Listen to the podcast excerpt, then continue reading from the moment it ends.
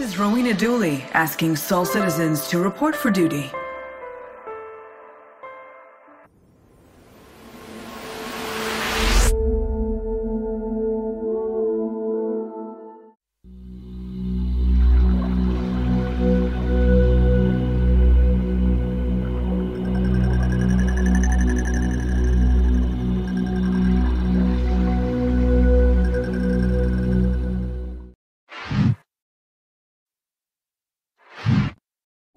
Welcome, to another episode of SOL Citizen. This is episode 188 called Mythbusters. Today is January 28, 2024, at least in North and South America. Welcome, welcome everyone. Happy to see everyone in chat. And before we get started, I want to introduce our co-host. To my immediate left, we have Captain Serious Fun. I got it right the first time. That'd be the only time I get it right. How are you doing, Captain Serious Fun? Greetings and salutations. How is everybody doing tonight? Um, no matter what you do, uh, you get it right. So don't worry about it. It's all good. It's good to be here, though. Happy to be here with this with the chat and with you two gentlemen. And I love his voice. He always got that video voice going. And to his left, and thank you for the Slack uh, subscription, Slack Dog, and I missed one before. Thank you for the subscription from Captain Serious Fun. Appreciate that.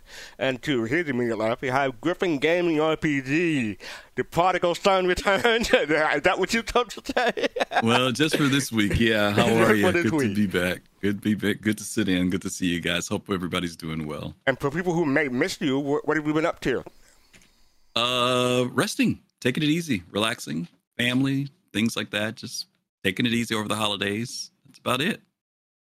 Yeah, I, I noticed that since you've been gone, I've been getting less, uh, fewer joke bands, so I'm, I'm, I'm gonna miss that once you return. but as you know, or may not know, today's title is called Mythbusters, where we will be talking about um, basically the, uh, you know, the different. Uh, hold on, let me get the thing again. Nope the um, different um, things that may have uh, occurred over the years, covering misinformation about the Citizen, 142, um, development in, in, games, and you know some things you may have forgotten, and some things you may have wished you forgotten. So that's the that's yeah. the thing for today. but yeah, Mis- misinformation about Star Citizen. I can't believe there is such a thing. I know, right? it, it, saying it so. I can't yeah, believe so. that the show's the show's only going to be tonight because we could probably go all weekend. So oh, we can go all night. We can. Go, I mean, rent the show in. we'll, we'll, be talking about it after dark too. So I'll just be, just saying, join Discord to talk about it what, what it when the show ends. But yeah, so let, us get hmm. started. Um, Mythbuster. So uh, first up, we'll cover. Um, oops, got to scroll up to get to the beginning. Oh, digital anvil. So yes. Here we go. Now this is how it all started. Well, I don't want to say all started, but you don't want to go too far back, back to, to the days of Origin in, in, in 1990s. But you know, we figure we started out at our in 2000 with Digital Anvil. Uh, Griffin, you want to? I think that. Oh, I was going to say fast, but I think that makes some sense because you know to go back to Origin means you're still in that time where Chris had that deep and abiding affiliation with a publisher mm-hmm. right? And so, to, so to call this one out, uh, and Griff, you, I know you, you could extend on this idea, but it looks like to me to call this one out is drawing a line where he sort of said, "That's it for me and a publisher." right? And I'm going to start thinking about how I do this in my own direction if I do it at all. Yeah. You know? There's been like a lot of, you know, there's a lot that started even this far back in mm-hmm. relation to Chris Roberts, his management style, the company, the way he would run it. Um, one of the highlights that we talked about, and for those of you who don't know what we're talking about, because we do, I guess we should cover a little bit of this, was that Chris's notoriety came from several games, but most notably the Wing Commander series of games. But there were other games that he had made. Um, and as that progressed from going from the Wing Commander series to Freelancer, Starlancer, the other games that he would develop, um, he began to have a reputation for going over schedule, budgets and things like that. And this is under the publishers that he was under. Um, and one of the most notable, though, was toward the end, uh, where he was working with Microsoft, and um, they really wanted him to get. I think it was freelancer. Is that correct, uh, Captain? I think it was Freelancer that they really wanted to get out. Um, they wanted it to get pushed out. He ended up leaving the company. Uh, I think Erin, if I'm not mistaken, was the one that completed the project.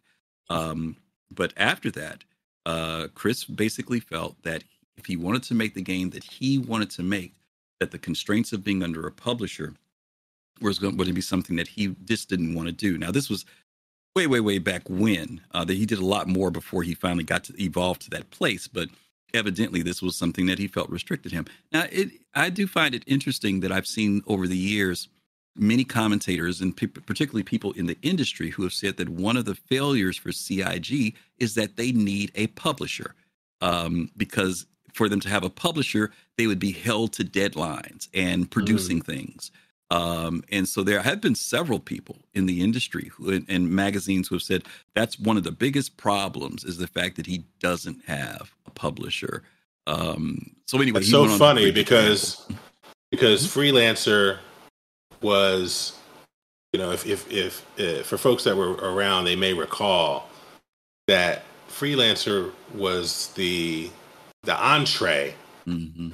uh, and starlancer Mhm. was the appetizer the year before Mhm. right and starlancer dropped it was commercially unsuccessful Mhm. which is what put the pressure on freelancers pace Mhm. and the things that they needed to get out of the freelancer project. In fact, Starlancer was tied in 2000 for runner up for the best game no one played at IGN's Best of 2000 awards, right?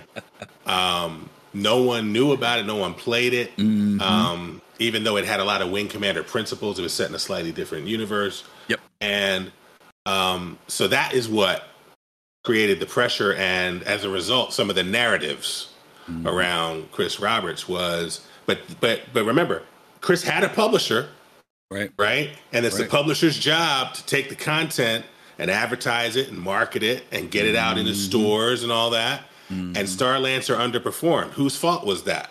yeah, Right? yeah, yeah. Um, so he had a publisher that didn't do what they're supposed to do, and now with the Mhm. follow-up game that is really the vision, Right. right? Um, they're going, well, we need you to move in this with this pace and with this alacrity and do these things, and we got a problem with your style. Well, no, you had a problem with you your failure on Starlancer, Mhm. right? Yep. But they Yep. they didn't own that, so Yep, yep.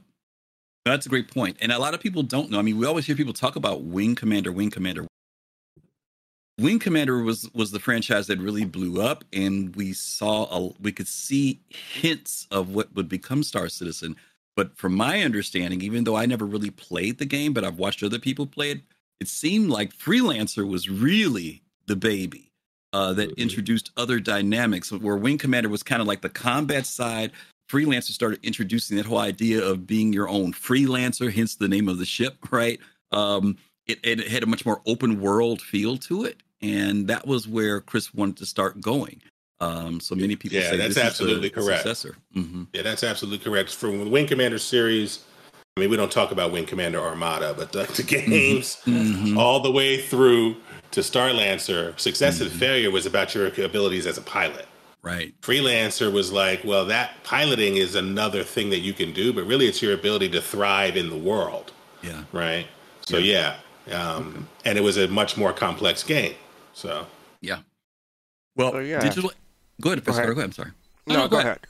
Oh, No, I I was was gonna going read the say, part so, of- di- di- so we just, I, I posted a couple of links about Microsoft landing with Anvil. That'll give Mm-hmm. you some um, history. People might want to read up on that, so you can just go ahead and, and, and look, look at those links. Oh, go ahead. Now, now, there's a reason why we're telling you guys this too, because one of the myths or the ideas, or some reason, is that people thought that Chris Roberts, I don't know if they thought he was broke or wasn't making money or what, um, but evidently he was making enough money that he would move from the gaming industry into the motion picture industry, and you can't do that without having some type of funding or investors or money. So, um, Microsoft. Um, uh, actually paid him, I think it was anywhere from five to seven million dollars for the ten titles Thanks for the follow. the. Thank you for the follow, uh, Ed Weird, Edward, Edward. thank you for that follow. Um, they paid them seven, five to seven million dollars for their titles that they held. There were ten titles that were on the board that Microsoft bought. So let's just even say if we went on the low end of it, we could say they made anywhere from thirty-five to fifty million dollars uh, in that transition from Digital Anvil to Microsoft.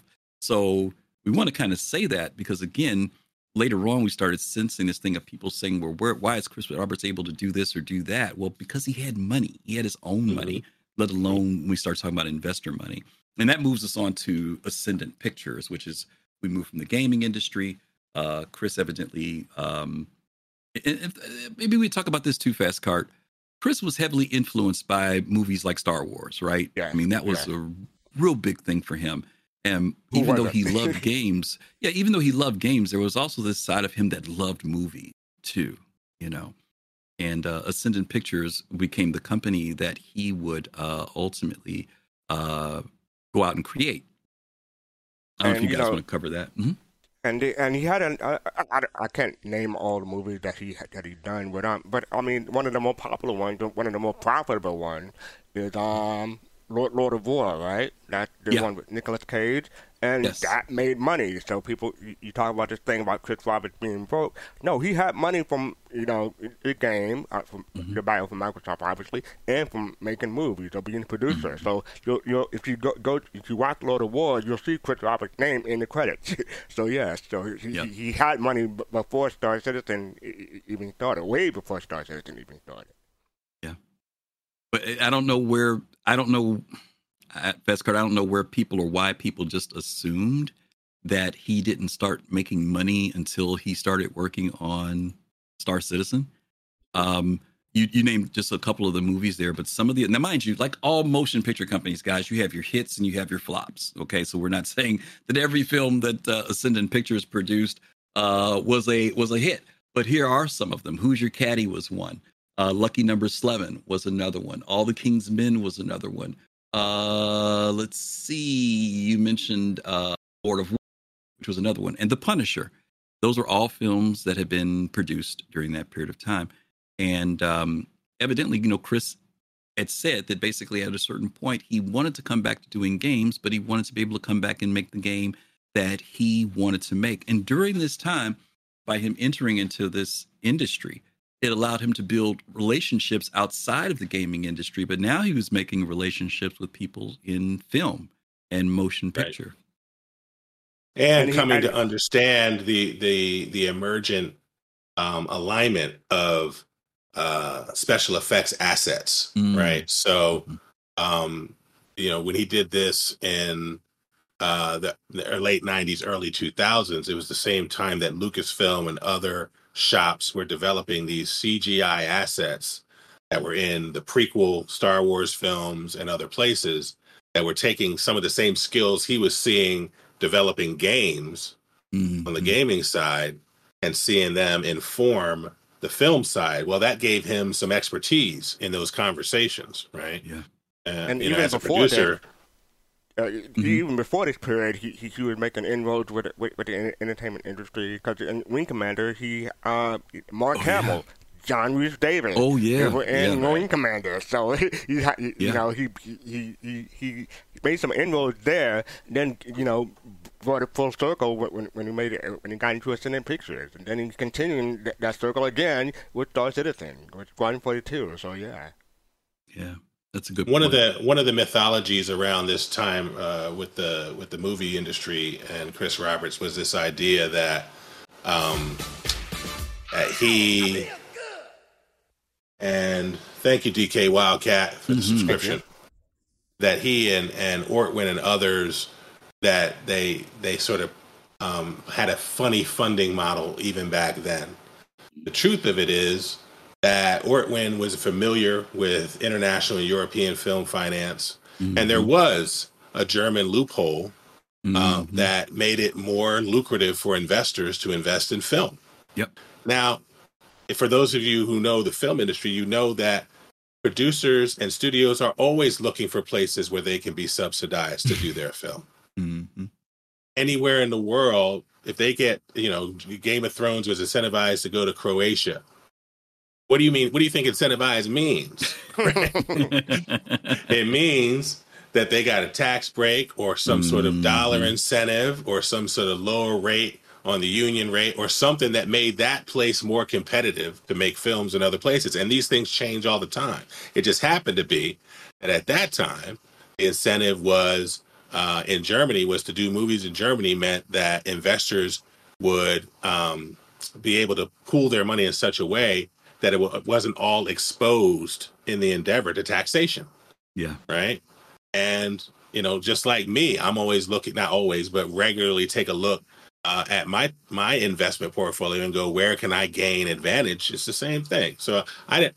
I, it, it, it, when we look at some of these things that become mythologies, it's because a fact has happened, mm. and then mm. people place that fact through their lens of bias, right? Yeah. Like so, if you already That's have a particular point. bias, um, you see that fact in a certain mm. way, and if you don't have that or you have a different bias, you see the fact a different way. So yeah, very true. But yes, okay. that is. I've seen it pictures in different um ways that Chris Roberts made money before Star Citizen. Mm-hmm. And moving right. on from that, uh, oh yeah, breaking news. So this is the introduction or the announcement for Star Citizen. So uh, yeah, that was that, that was go ahead. That was a, that was an interesting piece. It wasn't an announcement for Star Citizen. Um, this came off of a website that B, uh, that Captain Serious Fun is very familiar with. I stumbled across it. I remember I'm, I'm not going to say that. I was familiar with this forum, but I never really was into it back in the day. But he's very familiar with it. He said he spent years on this thing. And what this was, this breaking news article was a, basically the rumors um, because the Wing Commander fans were still keeping track with Chris Roberts. And what they saw was this new website come up called Roberts Space Industries. And what they were hoping for was some type of well, what we said earlier, some type of spiritual successor to Freelancer and Starlancer. They they had no idea there was going to be this whole new thing of Star Citizen. They just knew that something was rumbling. This, and I think the date on this is September of 2012. So we're yeah, talking about a, a, right a month before the announcement at GDC. So there were fact, rumblings. Right. Yeah, there were rumblings of people paying attention to that something's going on, and maybe Chris Roberts is going to make a new wing commander was well, Chris was smart. Chris was smart about it. At this mm-hmm. website, Wing Commander CIC and the Starport, which was more freelancer based, uh, these forums, I was on these forums. I haven't been, I was saying to Griff earlier, I haven't been on these forums in probably around this time. So probably around a decade, maybe eight years mm-hmm. uh, was the last time I was on there. But, you know, for, for the old heads among us, Chris was cultivating the tribe mm-hmm. that was going to be responsive to the idea. Even then, he went on something called Internet Relay Chat or IRC, right? And yeah. on Wing Commander CIC, the IRC was called Wingnut, and he went on there, like so. He had been tracking people's interest, mm-hmm. saw that there continued to be a core community that was invested in the type of storytelling he had done at Wing Commander, and he went on there to tell them I've got something coming up soon. I'm going to announce something soon. In three weeks, I'll give you an early heads up. Already thinking about how to try people for that early access, mm-hmm. right? Before even the GDC announcement, right? Mm-hmm. And so, uh, yeah, these were the spaces and places. And what was funny was that once he said that, the forum was like, they were doing their own countdown, right? In the discussion, like, Oh, it's two weeks. It's one week. Oh, it got pushed back some hours. What's going to be said? Oh my mm-hmm. God, he's doing this space thing, right? Uh, people were saying, I hope it's not just going to be on Xbox, right? right, right, right. And so for him yeah. to for him to go on and say, "Nah, this is a PC game for the PC gamer,". Was really compelling to this community. He had a core tribe from day one that he had cultivated in the run up to GDC. Yeah, I want to kind of highlight Go ahead, Pascal. Go ahead. Go ahead. I just wanted to, yeah, uh, uh, Captain Curious, but I won't beat me to the quote. But it says right here, Chris Roberts, the, the, the quote. It says, I've got something to announce. I'm, go- I'm going to announce soon. And in about three weeks, this is from September 9th, 2012, I'll give you a guys an early heads up. So that is the, the hint that, they, that, they, that he gave them. So go ahead. No, I was going to say you posted a, an image uh, that was also put out. This is one of the earliest images we had of concept art uh, for Star Citizen. And I actually remember Fast Cart, you might remember. I don't know if Captain, if you remember seeing the video of this where they actually did create this, uh, where they walk inside this building, they go across this ramp. But if for those of you who are looking at that link that Fast Cart dropped in, you'll see there's a JPEG there uh, that says Cloud Imperium at the bottom. And you can see where the reference to this now, I don't know if this is supposed to be ArcCorp or Tier, looks more like, an ArcCorp, ArcCorp kind of thing. Yeah. Uh, but They notice there's a thing there that says the Mercenaries Guild. Um, you can see the Hornets are outside. Some of the concept ideas were already being formed back in 2012. And, and those of us who play Star Citizen now can look at this and recognize and see where the, you know, what we have now, where it came from. So this stuff was stuff that was thought out way ahead of time. And a lot of times people have talked about, and I don't want to get into a big thing about feature creep and all this other stuff, but sometimes there's this feeling that there was all this feature creep going on, like as if, you know, Chris would see something and all of a sudden say, you know, we got to throw that in the game. Um, but no, there was a lot of stuff that we just, if you go back far enough, you'll see there's so many things that they've talked about that he was talking about back in 2012 and 2013. But because a lot of us came in later, we came in 2014, 15, 16, 17, we didn't hear those early 10 for the chairman and all these other times where he said and talked about a tremendous amount of detail that they wanted to be able to put into this game. And the more you learn about that detail, the more you start to find out that they didn't just make this stuff up or somebody just didn't get inspired because they saw something or because some other game produced something. Chris was already a visionary and seeing a lot of these items way ahead of time. And they may have only talked about them once or twice. They didn't talk about them every week. We didn't have an ISC back then where there was this constant reminding. But many of the things that people have determined are feature creep or too much, they were there from the very beginning. Yeah, just, uh, Dog pointed out Hangar 42. That's in, that's in the center of, of the picture, and then you got mm-hmm. the big mm-hmm. 42 um, by, by, the ship. It almost looked like a precursor to the freelancer that we, yes. the MIS Freelancer. It almost looked like mm-hmm. that. So yeah, some of the ideas they were thinking about, you know, way early, like Griffin said. Mm-hmm. Okay. All right. So moving on from that, we're going to on to uh, it's a scam.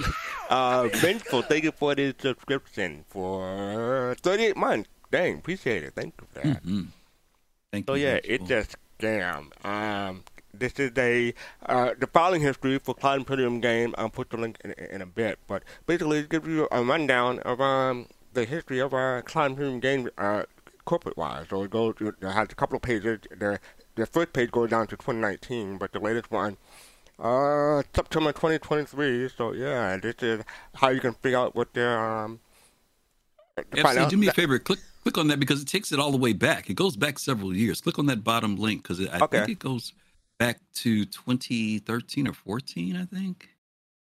It yeah, it goes, goes all the way back to 20, 2013. Yeah. Yeah. So the idea that people didn't think that, obviously when people say scam, that could mean a lot of different things, right?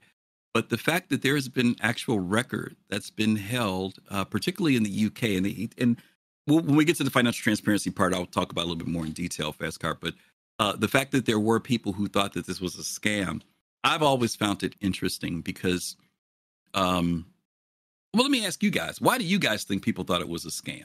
I mean, there was some excitement in the beginning, you know, from people, particularly from the old Wing Commander community. But why do you think so many gamers when they heard about this idea of this ambitious game, their default feeling was, is it a scam? Was it because the way they raised was raising money, the crowdfunding? What do you guys think? I, me personally, I think it was because the uh, the funding model it was, it was brand new back in the day. It, mm-hmm. uh, Star Citizen was the first one to, to really do this. Since then, other people have done it, and it, it, so it's more legitimized now, but Star Citizen was the first, and people had trouble um, adjusting to it because you know they're, they're used to like buying a game from the store or online and and, and, and, and get it. The, the, the idea of, of, of crowdfunding uh, it, it was still new back then too, so it's, it's a whole lot of things.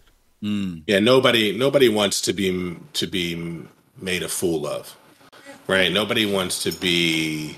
Um, it's hard to be vulnerable right? And when you are, um, my dog's trying to get in the door. Sorry. When you are, um, when you're experiencing something that's brand new and outside the norm, mm-hmm. right? Um, and somebody's telling you, "Oh, it's going to work this way," it's easier in terms of the psychology and emotion of it to just be like doubtful, because mm-hmm. then you don't have raised expectations that get dashed, right? Yeah. Yeah. Um, now that is different than some of the like really hostile and rageful assertions that people have made on the basis of some of these mythologies. But just overall, uh, you know, it's it's easier to just be doubtful, and then if it happens, it's a nice surprise versus mm being embrace embracing, yeah, uh, and going along on the journey exposed for your celebration of the idea, right? Um, uh, you know, and then uh, wrote Rostan Rostasan uh, says in the chat, um, and this is correct.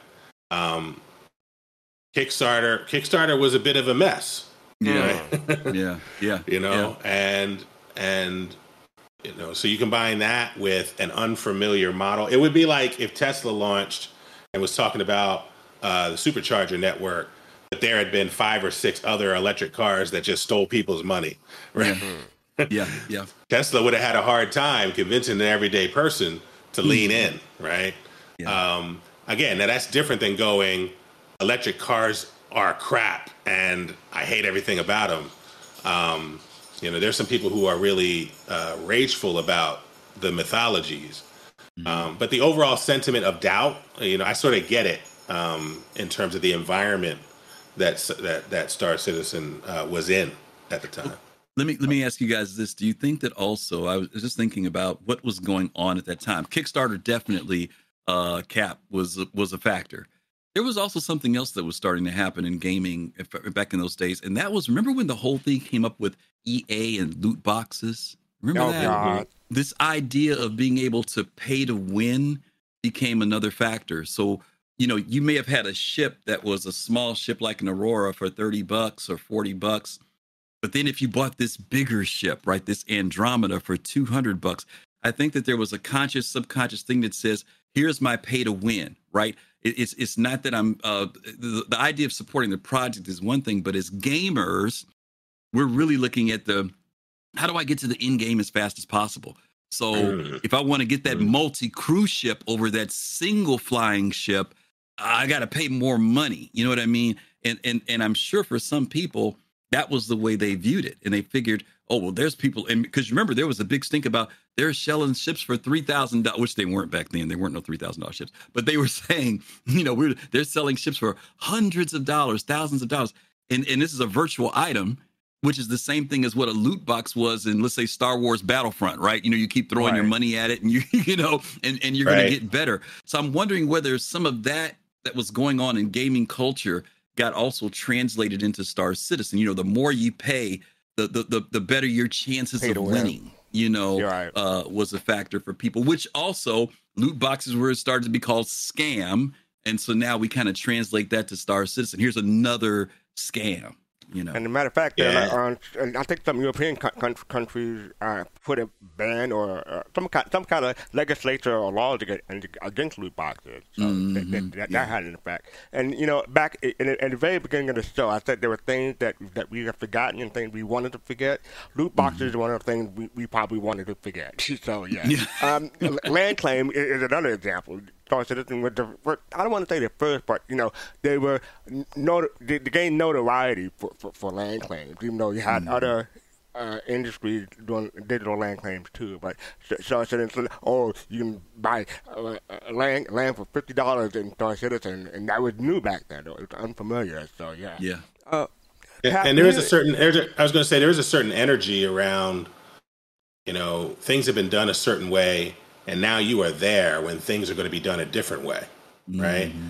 uh, and you're wondering people are wondering like is this going to work? Am i at the am I, am I at the start of something mm-hmm. that's going to matter and be different? I don't know if y'all remember uh, you know fast cart has raised this theme of you may not want to remember because maybe you were an investor but do y'all remember the ouya? Ooh. Right? Oh. the ouya the, the o-u-y-a yes right? yes Oh my god, I did forget about that. eight or nine, eight or nine million dollar Kickstarter, right? Brand new console, Android based. Oh, right. Okay. Like, yeah. yeah. yeah, Right. It was yeah. gone. It started in 2013. It was gone in 2015. Yeah. Right. But just another example yeah. of people going, oh, maybe there's a different way to do consoles. Oh, nope. No, there yeah. not right? Um, I don't want to fire up Colossal in chat, but uh, EverQuest Next. EverQuest right. Next. Right. Uh, a, another one, you know, folks tossed in money toward. And, you know, EverQuest, I mean, big franchise, right? Who's thinking that they're not going to deliver? Right. And, man, people got burnt on that, you know.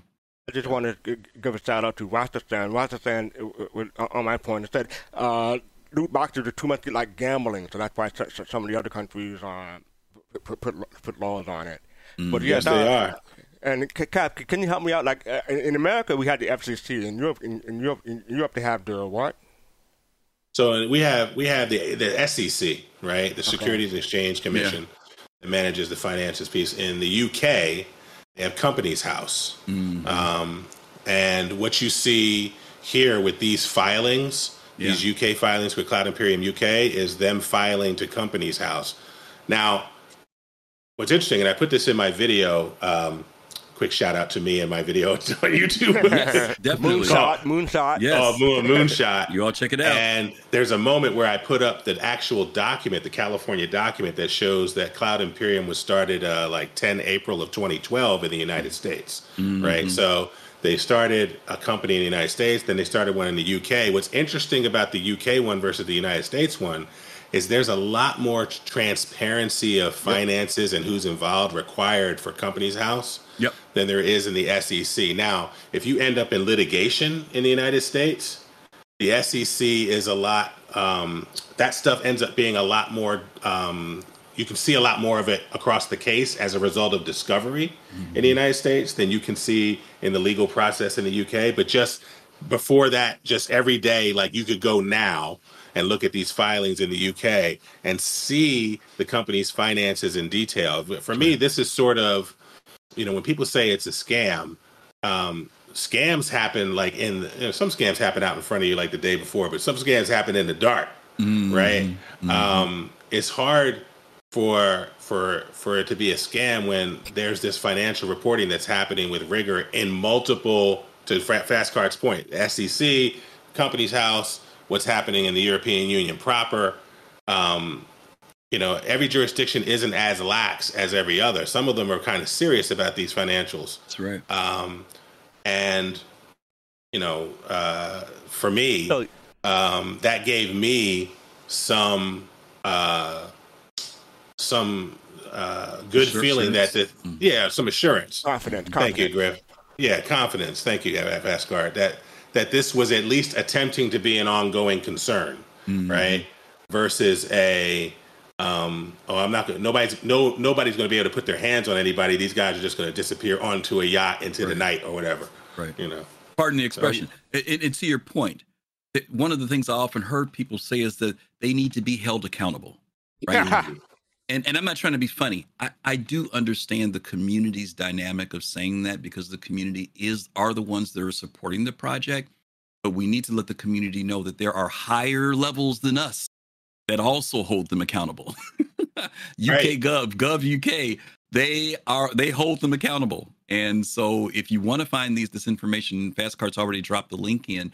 The information is public. It's available for you to see who owns the company, who are the directors in the company, the financials are produced. And we're going to talk about the financials a little bit later. But just to let people know, if they have questions, there is a level of transparency that's out there to help give you, to your point, Captain, a bit more assurance and confidence that things are being taken, you know, being from a business standpoint, that there are, are eyes watching what CIG is doing. And you both make my job so easy because you both made the point that I wanted to make much more eloquently than, than I was going to make them. So, yeah, all I had to do was say FCC and Cap knew exactly where, where I was going. So that was good. Thank you for that. Appreciate it. But, yes, um, I made this point la- last week. Like, it, it, to Griffin's point, um, th- there are uh, higher levels uh, than us to trying to keeping them accountable. But if you still think Star Citizen is a scam or Squad 42 is a scam, uh, you can consult a lawyer and have at it and see where that gets you. But you know, the- the- uh, CIG or Cloud Imperium is, is making sure that they, they have all their ducks in a row per, per se. hmm All right, so up next we have. Oh yes, this is uh the great uh micromanager. Or well, this this this, this is part, part of the the, the, scam. Yeah, that'll be the next one. Now that, that'll be for where's my money. Where's so My we can Money, talk okay. about. Well, well, since I mean, since you're here, we'll do that, and then we'll do the micromanager. Then is that Okay. okay? Okay, Okay. so where's Yeah. my money? So yeah, uh, guess what? He bought a yacht. this is this is part of the myth that you know somehow, some some way, Chris Roberts and, and, and, and Sandy Roberts, Sandy Gardiner back then, were poor. They didn't have any money before Star Citizen, but then they got kind of jumped jumped to the money, and, and they're like Scrooge McDuck swimming and swimming in in, in, in, in a vault full of money. so yes, uh, this is from um, one of the forums, uh, MMORPG. So I don't think anyone that's crowdfunded this game would be very happy about that either if I were snapping pictures on the back of the yacht somewhere. And this and this is like a, a quote that um Chris Roberts made about you know spending the back of money, but mm-hmm. someone took that and, and, and, and put it on on top of this. That that's the history of this thing. yeah, oh, as if as if as if Chris Roberts was like, you know, in a ditch somewhere, right? Uh, you know, covering Sandy with a with a with a, a bag or something, and he was he was in a ditch with no money in a bag, and he just was like, you know, I got an idea, right? right? No, the man was walking around, right, mm-hmm. with his own uh, funding, right? Like um, Sandy came on Info Runners with Execute and and and and uh, and that squad over there, Algorithm, and they and she talked about how she just wanted him to be happy, right, mm-hmm. and doing something that that he felt empowered by doing. But that wasn't that they didn't have the money to do things. Now they they ain't buying yachts, right? You can rent a yacht, but this is him mocking that sentiment, right? Like this is this is this is him telling me that he's aware that this is the sentiment out there that that he's out here buying yachts up with the money, as if a yacht is this incredible investment either. Ain't nobody buying up no yachts, but anyway. Um, and, and and yacht rental anyway isn't that big a deal. I live in Maryland, right? You can go down to right. Bal- you can go down to Baltimore and get a yacht for a couple hundred bucks or an hour. You can rent it for you know a thousand bucks and, for a day or whatever. And, and yeah. that's a good point because this may not even be his boat. This could be something yeah. right. rented. It could be a friend boat that that, that, that didn't have to pay a, a, a, a thing for. So we, we don't right. know, but people are making making assumptions. Yeah, people ran away with this image when it came out. I remember when when this happened. And uh, again, that's why we kind of started out the program talking about that Chris and Sandy Roberts have had their own money for quite a while. Um, it was to such a degree with this image. I remember watching, reading a couple people who actually went out and tried to measure the width of the boat to determine the size of it. If it's and, and I hate to say this, most of the people who measured it said it's not a yacht, whatever it's on. It's a it's a charter or something else, but it's you, they would not consider the size of this what they see in this image to be a yacht. Yeah, it looked look like also, a Chris Craft. Look yeah, like exactly. Yeah, and if you see the back of the boat, this image doesn't show up, but there's there are other images out there that show that there's a flag uh, that's on the back of the boat. It's not in the UK. It, it, I don't know if it's in Italy or someplace else. Maybe they were vacationing or whatever. The guy would assume they're vacationing because he's sitting out there relaxing with shorts and sunglasses on. But it's interesting to think that there, there's this idea of that any money that comes in, I don't know if they think Chris should be living in a one bedroom apartment somewhere and that's all he should be doing. Um, but to, to think that they don't have the financial ability within themselves to be able to enjoy life uh, and produce a good game at the same time, I think is is bad. And I understand there's an idea of people being concerned about where their money is going. We don't want to take anything away from that. Uh, but I think that the fact that we're showing that there are financials, that there are documents, that the government uh, things have to be submitted to the government. Uh, and and we do know fast cart. Not to be funny, but you mentioned this earlier. There have been people who've tried to sue CIG for feeling that there was money being not spent or managed well. Uh, but there haven't been any cases. Even the big case we had with CryEngine, um, it, for the for the most part, CIG has always been on top when it came down to those type of litigations. Or, so, or, or, or, if they have been on top, they changed their their TOS or EULA um, to um to to to better reflect their intentions to, to, to, to, the consumer. So, yeah. I, am not sure that they changed it for that. I think they changed their EULA, and I could be wrong, Fast Cart. You may be absolutely right. I think that the EULA changed based upon where the project was. And I think that at, to go back and reevaluate where we are in the game, for example, in the earlier days, getting a refund was not a big thing. In the earlier, earlier days, if people wanted a refund, they could they could get their money back. Uh, but as this project has evolved and as money has been spent over the years, uh, they basically had to come to a point where they brought that standard up to having a very broad refund process to saying if you need your money back, you get 30 days.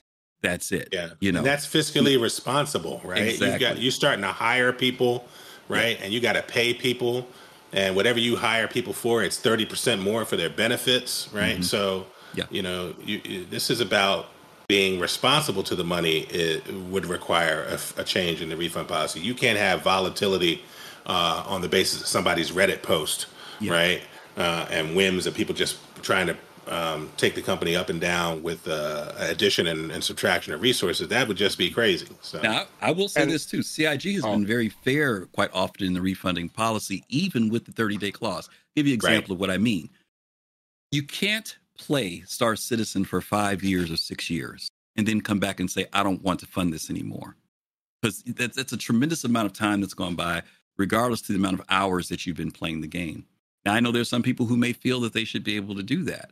But the reality is, your money from five years ago is spent. It's gone. It's paid for employees and a whole bunch of other things. It's not like that money is sitting around in the bank. And quite often people think, well, they hear $600 million, that's money that's laying around in the bank. If you go back and look at those financials, you'll quite often see that there was less than a million dollars available in income assets uh, at the end of the fi- fiscal year because that money gets spent on those five studios and all those employees. Um, so I think that the idea of no, this is what I was going to say about fairness. There have also been people who have gone to CIG because they've had some type of financial hardship. That hardship could be in relation to health or loss of a job. And they've written into CIG and CIG has refunded them money. So this idea as if, you know, your money is just gone, um, that was being pushed by a certain channel on Reddit. mm-hmm. that, that, that there was this issue about refunds uh, is not always the case, unfortunately. But we also have to be practical to your point, Captain, that they are running a business. And you can't, and we do the same thing with regular video games, where people playing, oh, I played Starfield for you know, 15 hours and I asked for a refund. Well, you played for 15 hours. You know, you can come ask for a refund now. And, and, and, and unfortunately, people try to do the same thing with Star Citizen. I I I, I, I, I worked at I worked at Sears in the paint department when I was 16, mm-hmm. and we had people who would show up with cans of paint from the 70s. right? They they ain't even filled with paint, they're filled with water and say, I never used this, I want a refund. Oh. Right? And Sears, to its credit, more often than not, would just take care of that person. Mm-hmm, mm-hmm. Right now, guess what? Sears ain't around no more. right? Yeah. As broad and as ubiquitous and as ostensibly American as Sears was, Sears ain't around no more, right? Mm. Yeah. You need to be something like Nordstrom's with a tremendous luxury markup to have these super broad refund policies. So again, I think it's rigorous. And to your point, even within that rigor, CIG still functions as human, right? And there's still human beings involved that are leaning mm-hmm. in and making making decisions that make sense uh, to support people, right? And and and if they ever get sued, that'll just bolster their case. Yeah. Right. Yeah. Um, so uh, yeah, for me, uh, this idea of you know that that once you put your money in, there's no way to get it out. Well, there's lots of ways to get it out, but read the fine print, right? Don't put any more money in than you're comfortable with. This you, this game requires forty five dollars. Yeah. Yeah. Right. right. And let me, let, me, let, me, let me say something two things before I forget. First of all, I was I was reading Hey It's Nick's comment, which is funny. Uh, hey, it's Nick saying that you know, yeah, they, they do it to cover their ass and not protect the consumer. That's not what a term of service is. A term of service is an agreement so that we understand where we both stand on this project. It's like going into a casino in Las Vegas. You you know that the house that, that the, the betting leans toward the house, but you decide to play anyway you know, as a consumer, you could say, hey, I know this thing is all leaning toward the house. I'm not going here and play my money, but we still do it. And we do the same thing with Star Citizen. We know that, yes, of course, they're going to protect themselves as a business, but it's also the fact that we agree. We sign off every time we go to that little window and check that box and say, okay, CIG, you say that this ship may not look like this at the end of the thing, but I'm going to buy it anyway. Or this ship may not be the uh, the the carrot killer, but I'm going to buy it anyway. okay, we that, so don't try to put that on them. I'm sorry that that is an agreement. We can always say no. We can always walk away and not do it. But the reality is, we do. The other thing that I was laughing at was Chauvin's answer. Chauvin sent this to you, Captain. Blame Craftsman Tools. They had a lifetime guarantee with no questions asked. right? no, tell the truth. Which tell is hilarious. Which is hilarious, you know. but it's the truth. I mean, it is the truth. And don't get me wrong. I think that there was a time when taking care of the customer earns something to it, but customer loyalty changed over the years. Right. People don't care about that anymore. So that model just goes out the window. You know? But anyway, but yeah, Nick, I'm not picking on you. hang on, Nick, I'm not picking on you. I just wanted to emphasize the fact that we want to be fair about this thing, but the because we actually had terms of service up and we dropped it because it was a huge subject. Because the terms of service has changed over the years. Admittedly, it has. Uh, it was much more open and broader in the beginning. Now it is much more narrow and restrictive than it was in the past. But that's also because the development process has changed. I think over the years, and, and they have to protect themselves. I'll call it for what it is. They do have to protect themselves as a company. Go, go ahead, Cap. Then I'll go. I was just going to say, I, I agree. Let's make let's make no mistake. This is an ongoing business concern, right? Mm-hmm. This is this is a this is a uh, this isn't the Cloud Imperium Games nonprofit. This isn't the Cloud Imperium Games um, community. This is the Cloud Imperium Games Inc. Right. So this is an ongoing business concern that has business realities and legal realities and financial realities. Within that, though, there are human beings that have consistently tried to forge community. And for those of you that were at CitizenCon, you saw it manifest. It's just true, right? Um, there are business relationships that I have in my investments. There's business relationships I have around the corner that don't have the community experience and the community feel that I've had with this project. So things can be more than one thing. Things can have certain components within that other thing.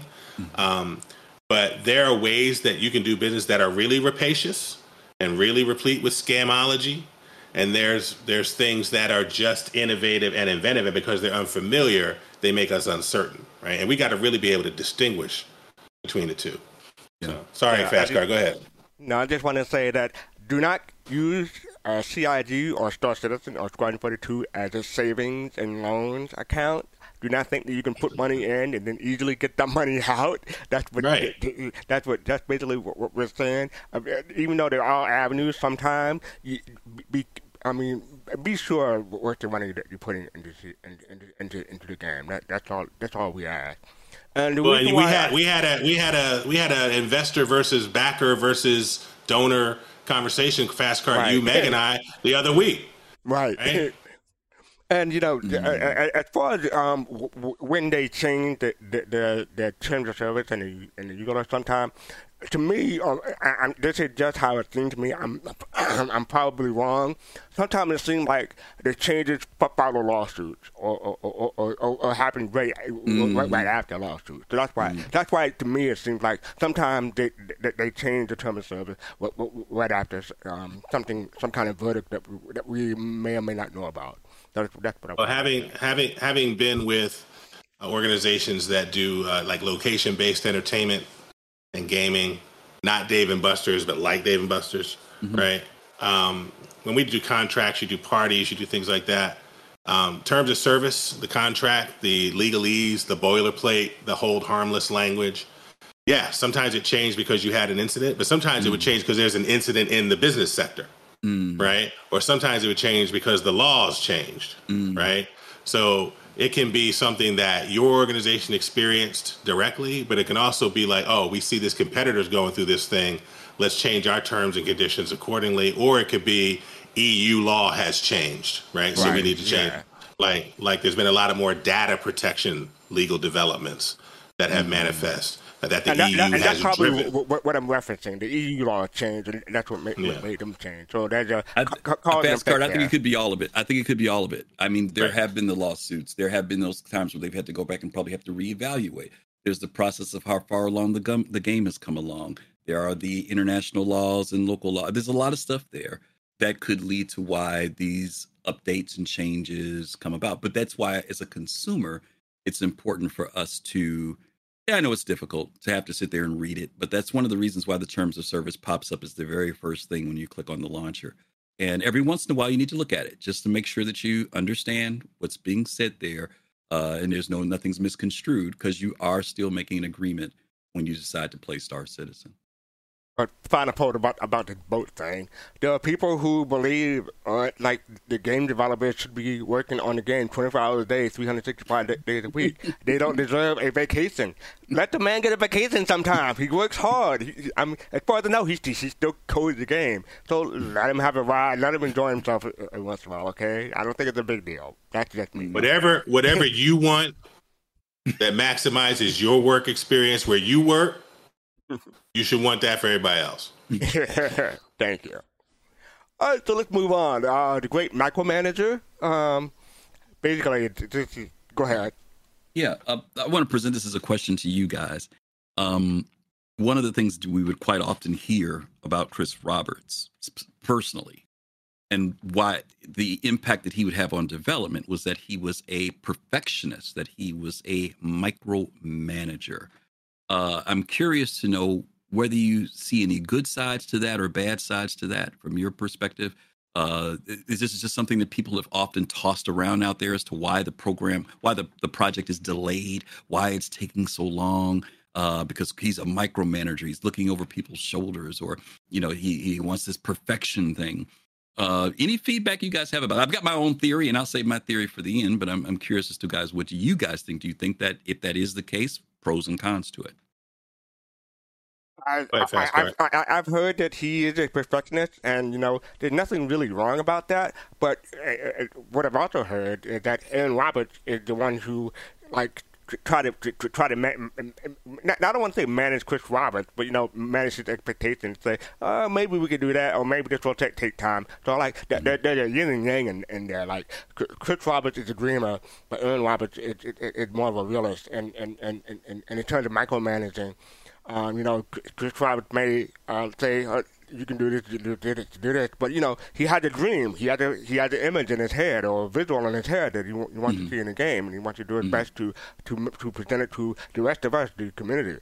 So I don't really see anything wrong with that. It can get out of hand sometimes, but I don't, in my opinion, it hasn't reached that point to me yet. So, I I remember being in a, a restaurant chain called Houston's mm-hmm. Houston's restaurant. And the, the first, the reason I remember my first time there was because I feel like my water got filled up by the server like 23 times and I never saw the server do it. Mm. And then I remember being in Houston's in Manhattan at the Citicorp Plaza mm-hmm. before they opened. We were sitting in there uh, for some reason right before they opened. And they had all the wait staff lined up and everybody had to wear white, and somebody didn't have something on that was right, and they sent them home. Right? They sent mm-hmm. them home. Uh, and then I heard that the Houston CEO spent most of his time flying around the country just popping in on the restaurants. Mm-hmm. And so they never knew if the CEO was going to be up in the spot. Mm. Right? Now, some folks would call that micromanagement. Mm-hmm. But I can tell you that what it ended up being for the for the diner mm-hmm. was a consistently high quality experience. Mm. Right. And so when I think about that in the context of Chris Roberts, I have no idea really. And unless you're there and mm-hmm. you see it or you're dealing with it, I have no idea whether he's a micromanager. I have no idea what people's definition of micromanagement is mm-hmm. and whether it's fitting that definition. I think their definition might be different from mine. You know, if you run if you run an agile shop and you have a huddle every morning right? And you're dividing up work on the basis of these agile tools. Is that micromanagement or is that detailed management? Is that effective management? Well, here's what I know Wing Commander series of games came out. they got done. Mm. They were good, mm. right? Privateer was good. Mm. Freelancer was good. Starlancer was good. Wing Commander uh, uh, uh, Academy or, or, Wing Commander Armada or whatever, we, are not going to talk about that one. But all the other ones the, the, the stuff got done, right? And you know, some people define execution as the discipline of getting things done. Mm-hmm. Uh, and along the way, you try to have a culture that doesn't scorched earth the thing, but the result is the result, right? Either you got it done or you didn't. And so, uh, and it was either at a level of quality or it wasn't. So part of the reason I'm involved in this project is because there's been a history of things that have gotten done that I've been able to play that were of a level of quality and storytelling that I enjoyed. Right. And so if he's a micromanager and that micromanagement is going to get this thing done in 20 in the 2020s in a way that is going to be a modern expression of that high level of quality, more power to him. Right. Mm. I just hope that the culture um, isn't scorched earth on the way to getting there, but only people who are inside could tell you that. Yeah, Um, um, my my feeling about the idea of micromanaging, obviously, micromanaging drives the people who are being micromanaged crazy, right? Right. it doesn't drive Right. the micromanager crazy; it drives people who are under it. But uh, to your point, uh, Cap, micromanagement can also be very subjective. Um, I've shared this story before. Um, if you guys haven't had a chance to watch uh, on Disney, uh, there's a series on for Industrial Light and Magic (ILM), and it's multiple episodes. If you get a chance to watch it, it's really, really good to watch. If you guys have ever watched the behind the scenes videos for any of the Star Wars films, particularly Phantom Menace and, and but actually any of them, but particularly like the for New Hope and Phantom Menace and Empire.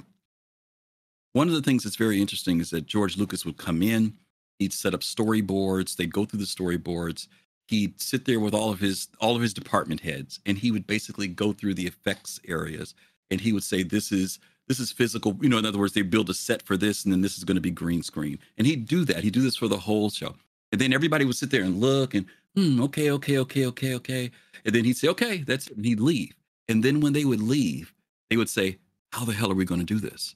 We don't have the technology for it. I mean, we what, what, they it, it was never like, oh, we're going to. In other words, Lucas didn't come in saying we're going to do what we did before, but we're going to do something different. And everybody who was at that table sat there perplexed. They literally had to create the technology and create what it was they needed to do to accomplish that vision. Now, I'm not saying that Chris Roberts is George Lucas, but what I am saying is that there is a pattern here that says if you want to do the same thing you did before, then yeah, you could just go in and do that. But if you're trying to transcend what you did before and do something better and change the way things are done, then that brings a higher level of challenge to those that work around you. Now, for some people who may have sat under Chris Roberts and felt that, you know, he said, this way we're going to design the ship this way. This is what I want. It gets final approval, right? This person works on this thing for a month or two months or three months. They turn it into Chris Roberts. And then Chris Roberts says, no, change this. And then the person gets upset and says, Well, I did exactly what you told me to do before. Now you want me to change it again? The question is, is that a good or bad? Is that is that a waste of time? Because now Chris has thought about it more and sees something different that maybe he didn't see, or maybe something changed in another section of the game or whatever.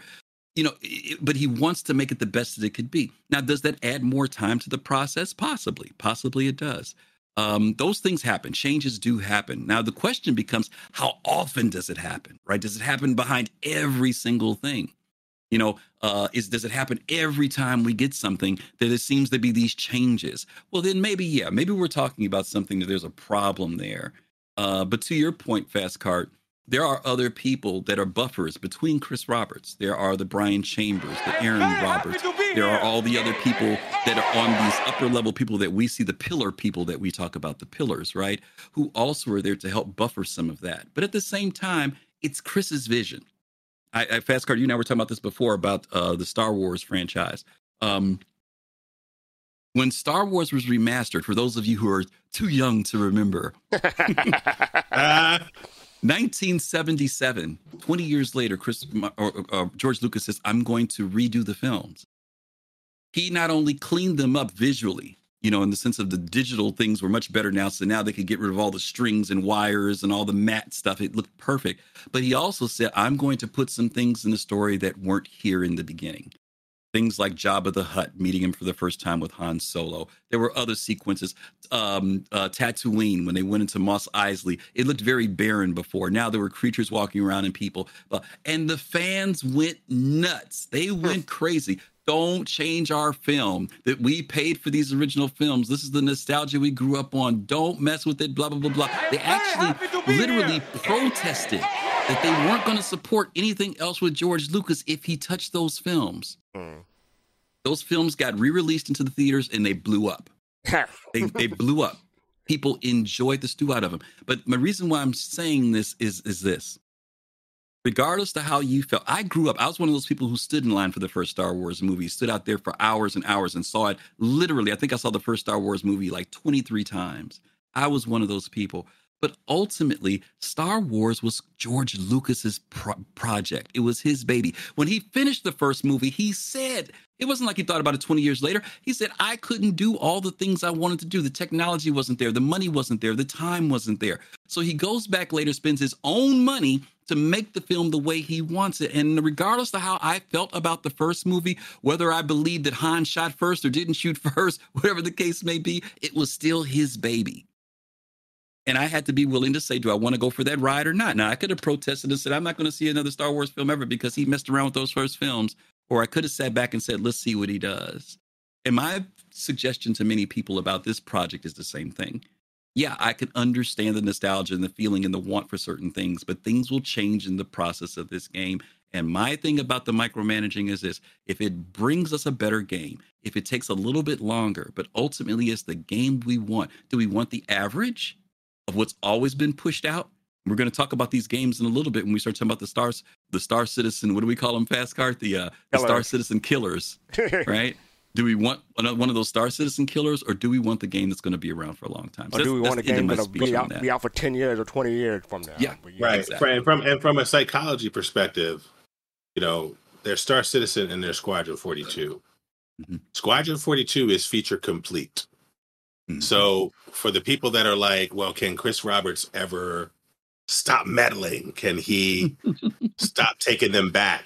And can he let it come? It's feature complete, mm-hmm. which means that he has seen from a vision standpoint what he wants to see in the features and the experience of the game. And now it's just about polishing those features to a retail readiness. Mm-hmm. Right. Mm-hmm. So, you know, well, I remember it wasn't too long ago that we were supposed to get a a, a cut or a view of, mm-hmm. of, Squadron 42, and instead we got the behind the scenes of the decision not to give us the cut.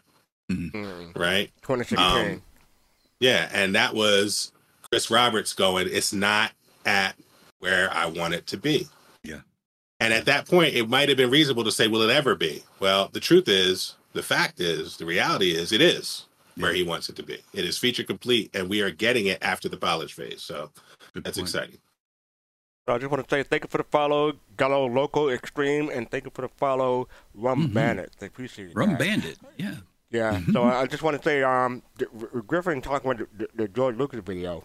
There's a video from I want to say 2012, 20, 2013. It might be the DDC video, or, it might be the 2013 CitizenCon video, where uh, Chris Roberts is giving his version of, of a dream, and then you, you, cut to developers, and they have a similar look to what the, to what the um the producers or, or, or graphic designers at at, at, LucasArts, uh, Lucas um yeah, LucasArts had. So there there is a parallel between so so they're like, how are we mm going to do all that? So yeah, mm-hmm. I, I, I, they had a similar look in, in, in some of those videos. Mm.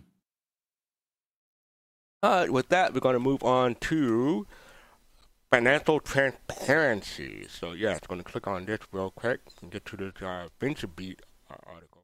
So did an interview why Chris Roberts raised another 46 million to finish the sci-fi universe.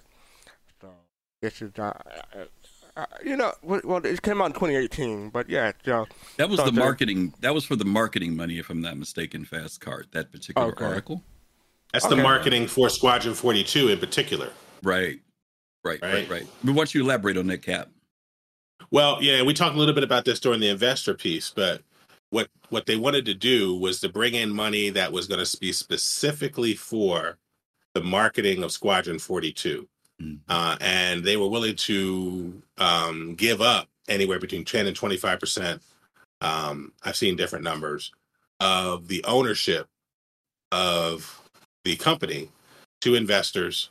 Um, you know, and essentially those investors, um, uh, the way the way that Chris Roberts talks about it is they had a lot of um, venture capital cats who came at them mm. about trying to get into the project, and they met with different people and the vibe wasn't right they were getting publisher vibe they were getting i want return on investment immediately vibe but mm-hmm. when they met mm. with clive calder and what Clive what Clive Calder calls the family um, the family office or the family project mm-hmm. of investments. When they met with Keith Calder, his son, Keith Calder and his wife have a company called Snoop Snoot, Snoot Entertainment mm-hmm. um, that does some investing in these types of projects.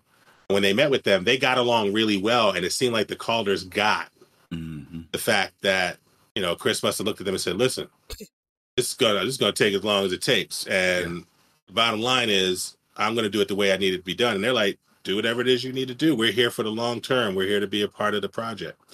And so they must have said the right things that that that Chris allowed them into the space. Mm-hmm. And then it was very clear that it's not our money that is providing the marketing for Squadron 42. Mm-hmm. It is somebody else's money. Right. And that somebody else has bought into the project in a way that allows Chris and Erin and the C suite and Sandy and others to do it the way they feel it needs to be done. So, mm-hmm. did you want Which I thought was interesting. Did you want to read this part that um that, that yeah, I, I, can, I, can, I can read it real quick. It was just some highlights from the article. Um, I'll read it real quick. Um, this is from GamesBeat guys. It says on some of the details here, you're required in some way to report financials for a particular regulatory reason, or were you? And uh, Chris Roberts says we're split between the UK operation, which handles the rest of the world, and the US operation, which handles North America. There are two Cloud Imperium entities in the UK. Even if you're a private company, you have to post your financials and board of directors and everything for company on Company House, which is the UK's regulatory body. We've been doing that for quite well, quite a few years. One problem we have is everyone just looks at the headlines, such as Star Citizen raises $200 million. So they immediately think we're off on a deserted island sipping pina coladas and on the back of a super yacht. But we have 500 odd people in five studios spread around the world, and it costs money to run an operation like that. The money we bring goes all goes all. Goes Captain all Jones. Captain Thank Jones. You very Thank much. you, Captain Jones. Uh, goes all into development. So we said maybe if we're just open about it and show the financials, people will understand that. Of course, there will probably be some people that won't because we can't do anything and we can't do anything about that. That was the impetus for sharing the financials with the community. It's something we've discussed internally for a long time just because we feel like we owe it to everybody who supports us. We're open about development, so why not be open about the other stuff? So the reason why we're mentioning that, guys, is that the information is out there. If people have questions about the spending, the finances, again, like we said earlier, who's on the board of directors, all that stuff, it doesn't take much to dig it up. Even on RSI's or Cloud Imperium's website, they will post their annuals there too. So just be aware that the information is out there. And that's one of the myths. You know, where's our money going? Where, where, spending it on, you can go there and you can find out that information. Yes, you can. Again, Captain Jones, thank you for the five gifts. I appreciate it. Thank mm-hmm. you. Go ahead, Cap. No, I was just saying I agree. oh, okay. cool. Right, so yes, that is that. And, you know, uh, up next we have, okay, Sandy Gardiner, Sandy Roberts, uh, is unqualified to be uh, Vice President of Marketing. Uh, this is I don't know. I don't know when this started. This was this. What when do you think this started, girl? Or, or, or Cap, if you know. So there was a, an escapist article mm-hmm. that um, did Sandy no service mm-hmm. in terms of it said something about you know she didn't like uh, she didn't like this black woman being at the front desk in CIG and it painted her as slightly prejudiced and all this other stuff. And it's after that that I started seeing this whole narrative of like, why is she in the project at all? And I think it was the first time that people broadly became aware that Chris and Sandy were a couple with kids, mm-hmm. right? Now, some people pay attention to the project knew that well before the escapist article, right? Mm-hmm. Um, but that was the first time people became broadly aware of it. And they decided on the basis of that article that they were going to make some judgments about Sandy's qualifications to be involved in in the project. Um, she's first of all, she's a co-founder, right? Mm, so right. If I'm a co-founder, I'm involved in the project. However, I want to be involved in the project, right? um, so just that in there, but yeah, because it was because it was their money because it was their money. correct. When they started, that was that was about coming out of their right. Anything Chris wanted to do, that's, that's what we are doing. right, right. Um, but what's important to understand about uh, Sandy's background, you know, um, is that probably 10 years before Chris came to her and Chris went to GDC and they did any of that, she had her master's in business and marketing. Mm-hmm. Right. Right. Um, so she produced, she was an assistant director at Fox Studios in Australia. She did uh, hosting of shows on MTV Asia Pacific. Right. So she's an actress. Right. So she has been um, in in the world of entertainment and developing entertainment product. Mm-hmm. Uh, and she was doing that for upwards of a decade before Star Citizen even came around. Now, there's a lot of people who do marketing who don't have degrees in marketing, Mm-hmm. but I can tell you that in my experience, the people who have degrees in marketing are much better at telling you why they're doing a particular thing Mm-hmm. in the marketing space than people who don't. Um, that doesn't necessarily mean anything. What what means everything is results, right? And so there's no doubt that Sandy put CIG on the platform that it's been on in terms of marketing Mm-hmm. in ways that have delivered uh, the results. I think that even internally, they were blown away by what happened from the website to the Kickstarter to the website, break it down to the new website to the Mm-hmm. to to blowing away all the stretch goals. Right. I think um, they had a strategy. She was central to that strategy. So when people say she's unqualified, they'd have to tell me what qualified looks like. Right, and I, I'm going to be real quick for, for, for Griff goes. and say they made so much money, especially during Kickstarter. Even now, they, they continue to make money. How is she unqualified? How how are people saying that uh, Star Citizen is a, is a bad business model and stuff like that? But yeah, that's, think- those are my my question. But go ahead, Griff. I, I think some of the unqualified came from what Cap mentioned a few minutes ago. There was this feeling of because this was another thing that got stirred up as a as a big deal was that there was the um uh what's the word uh oh God just flipped out of my head that quick family thing um oh, nepotism. nepotism, right? Because you've got Erin Roberts, his brother, and then as you mentioned, Cap, some people didn't know that Sandy was married to Chris, even though there are tons of pictures and things of them together forever since the beginning of the project. Um, and and and to the to a certain point, whose business was it anyway? I mean, I didn't know for years that Ben's wife was the person that was working in marketing too. Ben uh, Lesnick's wife, right? It took Yeah, a while Ale- before Alexis, I realized Alexis. Alexis, but that's because Alexis's last name was Lesnick. I finally heard it one day and said, "Oh, that's his wife." But I don't go around looking at the show saying who's married to who on the project. Now, for some reason or other, we as backers feel like we need to know who's married to who. But I think the fact that where she was at her level, there also might have been a little bit of jealousy because a lot of these jokers wanted to hit on Sandy and found out that she was Being a married. model. 'cause Not she was only the- not well, only can you not face- hit on her, she was the but face. she's the She- big dog's wife, right? well, yeah, but she was the face. Remember when we started out conventions? Sandy was the person who came out on stage first and introduced everybody. And there were a lot of backers out there who fell in love with Sandy Gardiner, right? Um, so I'm just saying, I don't know what all the motivations were, but my point is, is that, and to your point, Cap, and to your point, Fast Cart, she has done an outstanding job within the position that she was in, working with marketing, getting things off the ground. And some people but well, she wasn't in gaming. You don't have to be in gaming if you've gone to school for marketing. You can apply marketing skills and strategies almost in any area. You just need to do your research, and, and that's what she did. And we have to applaud them.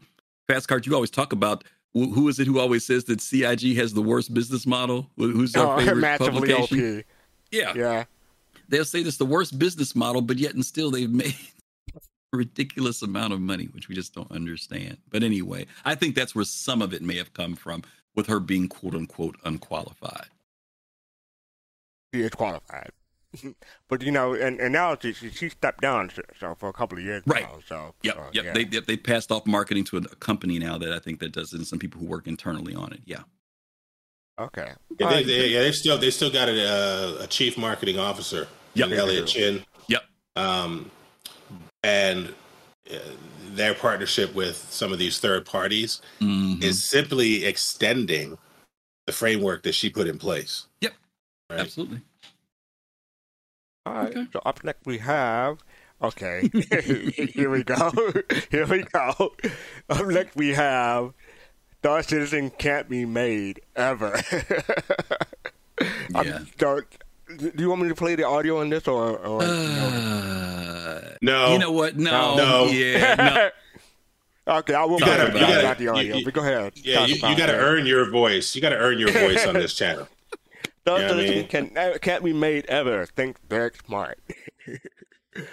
but yeah, this is Yeah. the video that um uh this is from who is it um. Uh, oh, the Stephen Money talk about um th- their, their thoughts about Derek Smart and and some of the stuff that's going on between Star Citizen and Chris Roberts and Derek Smart. So that in um in chat real quick. Right, go ahead. Uh, let me see if I can pull something from the from the uh, musings page that maybe can help people understand what this was.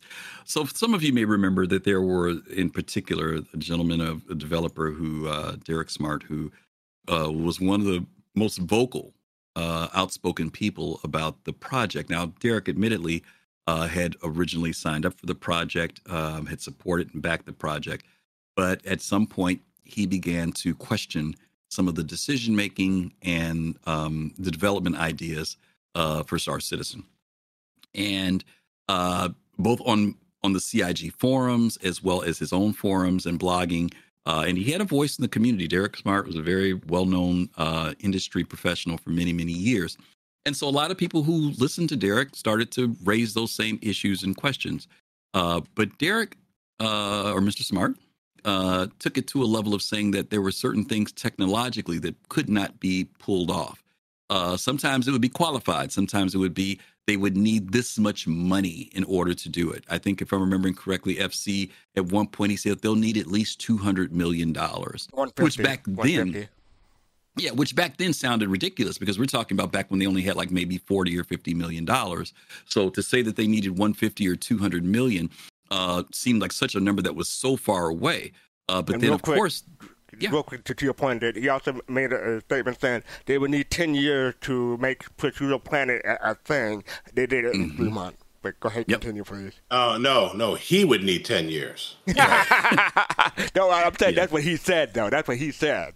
Yeah, but yeah, he he said certain things were not going to be able to happen technically, or they would need a lot of time to do them. Uh, but what we have seen is that over the years, many of the I'll just say concerns that he had, uh, we've seen them slowly dissolve. We've seen them achieve many of the things that he would talk about. Now, again, uh, the perspective. I'm not sure what the measuring bar was for him. If he was using the measuring bar based upon technology today, or based upon his own uh, his own level of design, whether he was saying certain things would not or could not be done. In some ways, he was right. They did need more than $200 million to be able to do this project. They did need at least 10 years to do it. So, in some areas, very much correct. But the problem was was that he wasn't stating it from an informative position of saying, "Well, we want you guys to know that it's going to take at least ten years to see this." He was saying it's not going to happen. It's, it's not going to happen because because they'll need to do this in order to, this, and it's not going to happen. Or the the funding will dry up. There's no way that the money's going to continue to come in uh, in order for them to support a project of this scale. Okay. Uh, quite often, he believed that they would have to scale back on things, that they wouldn't be able to deliver certain things, that they would basically have to deliver an average version of what the original pitch and dream was. So this went on for quite quite a few years and got to be very um, not hostile. That's not the word I want to use, but it did get pretty Adversarial. adversarial. Yes. Um, in many magazines, and I want to ask you guys about this. Um, and I've said this before when on SOL Voices, and I, I don't think I've ever presented it here, but I've always been a bit disappointed that gamers who used to be the people who dreamed and desired for something more have become cynical. That that that that that, that, that you know for the magazines and periodicals and the journalists for them to question it because quite often they don't understand everything about development and for them to hear of a project that's lasting this long or is making so much money to a certain degree i understand their questioning you know they're they, they and they're there to ask questions and that's okay to ask questions i'm not saying they should just just fall right in line but I, I, I have become disappointed that gamers have become so jaded and cynical, and partially not their fault. The industry has made them that way. Loot boxes, failed projects, uh, failed Kickstarters, rip-offs of projects that never came into fruition over time could kind of build that cynicism. But I am somewhat disappointed that gamers are no longer the dreamers. Uh, and maybe it's because we've been burnt so much. Maybe it's because we've been bitten so many times that we no longer can feel like we can afford to be that vulnerable. But uh, for me, I'm still can be that with this project. Uh, you know, to steal from Captain Serious Fun as always, I have room for one star citizen. I can't be this way for every project that's out there. Be in right. the nut, I'd be in the nut oh, house. Oh Lord! Right. But to have one project that I can honestly hope will be that thing, and, and and as long as I see evidence, I'm not trying to be blind about this. I'm not trying to be, but for so many gamers to have jumped on board with with Derek's negativity, I was always surprised. I was always surprised that people were quoting him as an authority. Maybe it was because he was a game developer, you know. But, but I don't yeah, know. Well, what let me, you guys let me, think? Let me, let me say let me say this, and I have not publicly spoken about my views on Derek Smart until this moment. So you getting a hot, a hot, a hot Derek hot Smart tea. opinion. um, Derek, when you say Derek Smart, um, maybe he wasn't informed. Derek Wait a minute, Smart. don't Derek, say his name three times in a row. You know the rumor, right? right? say it three times in a row, he shows up. up. Too late. I, I, wish I wish he would show up, right? Um, it, I feel like he knows exactly what he's talking about mm-hmm. when he talks about um, this idea that uh, when he sees hype, when he sees uh, you know, dreaming, when he sees big, ambitious, hairy, audacious goals, mm-hmm. because that's the way he hyped up his game. Yeah.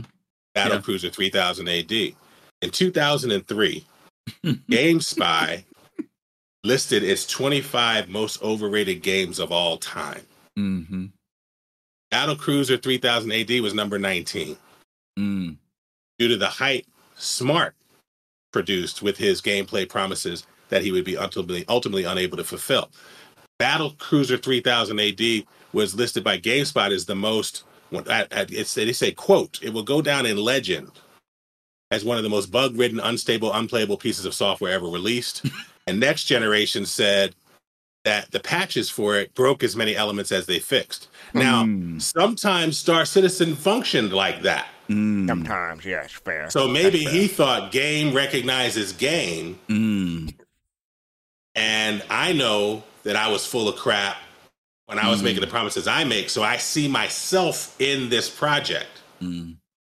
And the problem is just because a thing is presenting the same way doesn't mean people are functioning with the same mindset, the same approach, the same uh, ethos, mm. right?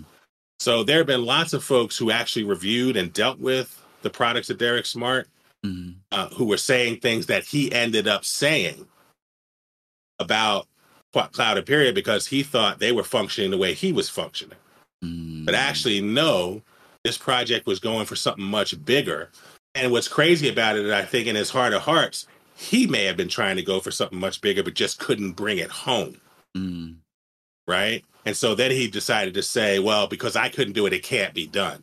Mm-hmm. Right. No, you couldn't do it with Battlecruiser 3000 AD. You couldn't get it done. But right? Derek, but Derek became. But let, me, but let me throw something at you though. The thing that was unique about Derek, and we're not picking on Derek, but this is a part of the history of what happened with why so many people felt a certain kind of way about Star Citizen.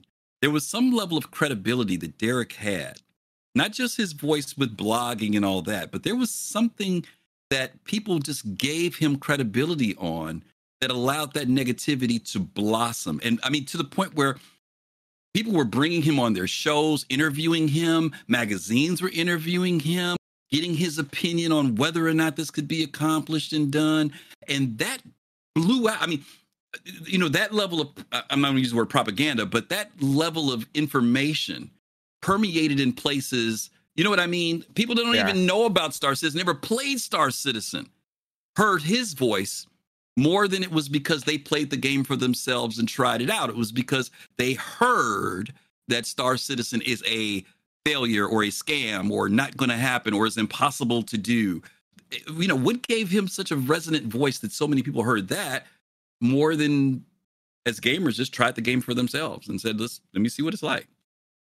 The corollary, the, co- the corollary to a lie gets around the world before the truth gets its pants on. Mm, mm, okay, Is how about that? is is is the current environment of discourse around gaming, right? Mhm, mhm. So, you know, anytime there's some negativity, for some reason the algorithms will make that catch fire, Yeah, right? Yeah. Yeah. Um, and then if you post consistently about it, uh, you know, you become a voice in that space. And you have folks that are refundians who have had moments where they've posted consistently about it and gotten their 15 minutes of fame in different corners and and and, and places. yeah, Derek was published by Take Two Interactive. He was published by Interplay, Mhm. right? Um, these things happened. He he had credibility, right? Yeah. Um, so I think that's for me. That's that. That's how I see it. Fast Cart. What about you? So I'm just going to reference one of these articles called uh, Star Citizen Year 6. This was obviously the sixth year Star Citizen. He, he posted one of the um, uh, messages from um, the chairman's chairman's club news and stuff about, stuff about our special announcement. Um, Aftermath Kit, it was P, uh, Aegis Dynamics, and Wave 1 and Wave 2 and Wave 3. This is um, back in, I want to say, 2018, okay? So he put the, he, he posted that, then said, um, all things considered, I'm going to highlight here because it's probably too small for people to see. I'll put it in the link in, in, a, in a bit. But all things considered, look at the current state of the game, what they have in here and there right now, etc., it's easy to, to see that even after raising over fi- $200 million, that was back then, they still haven't delivered even the base game for which they raised uh, over $3 million back in November 2012 nor over the nor the overscope game for which they raised 55 million in November 2014. So it stands to reason that they had not continued to monetize Gold Creek for only intended purposes, the project would have failed since 2015. Right around the time sources told myself and the Escapist magazine that they were running out of money and had barely enough funds for 90 days of operation. so I I don't know how pe- pe- people can uh, can can still listen or give credence to um th- to some of the stuff that um said that obviously has been proven true, uh, untrue later on. Um, and what Griffin, you talk about why people, uh, why gamers are like this. I, I, I blame tribalism because some people say like in order for you to succeed, someone else had to fail, and instead of like um, what is it? uh, You're supposed to raise all boats. It- I- don't know why. Rising tide, yeah, rising tide. Rising tide raised all boats. So I don't know why people go the negative way instead of trying to raise everyone, and uh, so everyone can concede. I, don't see that. Maybe it's a generational thing. I'm not sure, but uh, tribalism um, seems to play a part in, in, in my. Um, in my, my opinion, you have to tear, you have to tear Star Citizen dot down in order to raise another game up, and you will get to um, some of the games examples in, in a bit. But um, one of the other things, like Derek Butt did have a well, I guess he continued to have like a um a voice in in, in, the, in the game development community because I want to say like seven eight years ago there were people saying that they wish Chris Roberts and Derek Butt would team up to finish Star Citizen. That is the actual quote that someone said, and I think I believe it was in a video or article, you know, a video. So yeah, so what have you? Good point. All right, I, I, go ahead. Go ahead. I'm sorry. no, no, go ahead. No, no, no, no, no. I'm done. Really. Oh, you're done? Okay. All right. So up next we have oh, Suncoast Galaxy. You want to cover that? Take that one. Yeah, you know, I do want to say, if you don't mind, because Go of the time, because of the time where we are right now, um, I want to skip. I want to go back to something that was something that was said on the Escapist article. Um, Okay, I think we skipped that one. Yeah, I know, I know, but I, I, this is a point I want to mention based on what you just shared, and I'm going to put Okay. the article in. I'm going to put the uh, the uh, I got it. the link. No, this is a different link. This is an entirely different different, link. Yeah, I, I actually put the wrong link in for uh, that one. Uh, this is an archive link there uh, if you guys want to see it. But this is interesting. It says Star Citizen employees speak out on project woes. This was also in Escapist, okay? But what was interesting about this was the person basically said the reason why they thought the project would fail is because it was too ambitious. You know, and this goes back to my question I was asking earlier. When did gamers start worrying about being too ambitious? I mean, developers. You know, I mean, you know, I mean, I, I can understand it. Like I said, you know, the old George Lucas thing, right? The people sit there and say, "How the heck are we supposed to do this? I, we don't even have the tech." Well, Lucas was being ambitious. Yeah. What happens when your staff thinks that? When when the people who are working don't have have the vision has not caught on with them.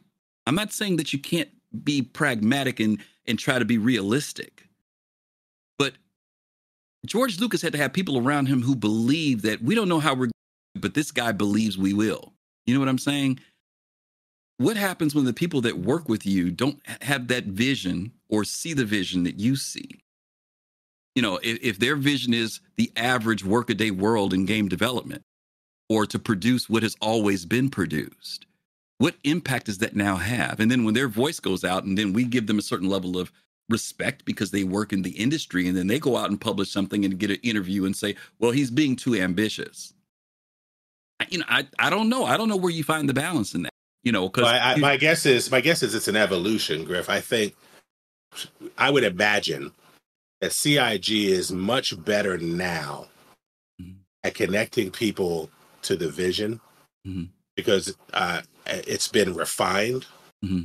and refined and refined than they may have been earlier on, right? Where mm-hmm. you got a bunch of people who may be all dreaming, but are they dreaming the same dream, right? Yeah. Um, and if they're dreaming a slightly different dream, then as things change, some people catch feelings because that wasn't part of my dream about it. The same, so I think earlier on you had a lot of the same problems in the backer community as you had on staff, mm. right? Mm-hmm. Um, and then as you know, as Chris as a human being and Erin and others started to refine the dream and started to become clearer, right? Then people who wanted to be about that dream were able to buy in more fully, and now they can onboard people to a very clear vision, mm. right? Mm. Um, so I think that that happened as an as an evolution. I think there were some some components of it that were immutable and that have been around since the beginning, mm. right? Um, we're going to do a game that's going to lead to a persistent universe. Like, I'm a PC guy. Like, there's some mm-hmm. stuff that's just been that was compelling in the in the 2012 videos, right? Mm-hmm, mm-hmm. Um, but other stuff has evolved, um, and um, you know, so I think that that they're they're much better now um, with with that in, internal uh, messaging than maybe they were yeah. um, earlier on. Um, I, I was I'm not I haven't been there, but you don't see a lot of people. I mean, you see one or two, but you don't see a lot of people um, going to outlets talking about how we can't agree on anything internally. Right? Yeah, yeah, yeah. You know, you don't so, see that, and you know, and you know, outlets are asking, mm-hmm. right? Yeah. You know, outlets are hitting LinkedIn, going, "Hey, this is to Kotaku. You want to tell us anything?" You know what I mean? Mm-hmm. You know, they're asking. So right.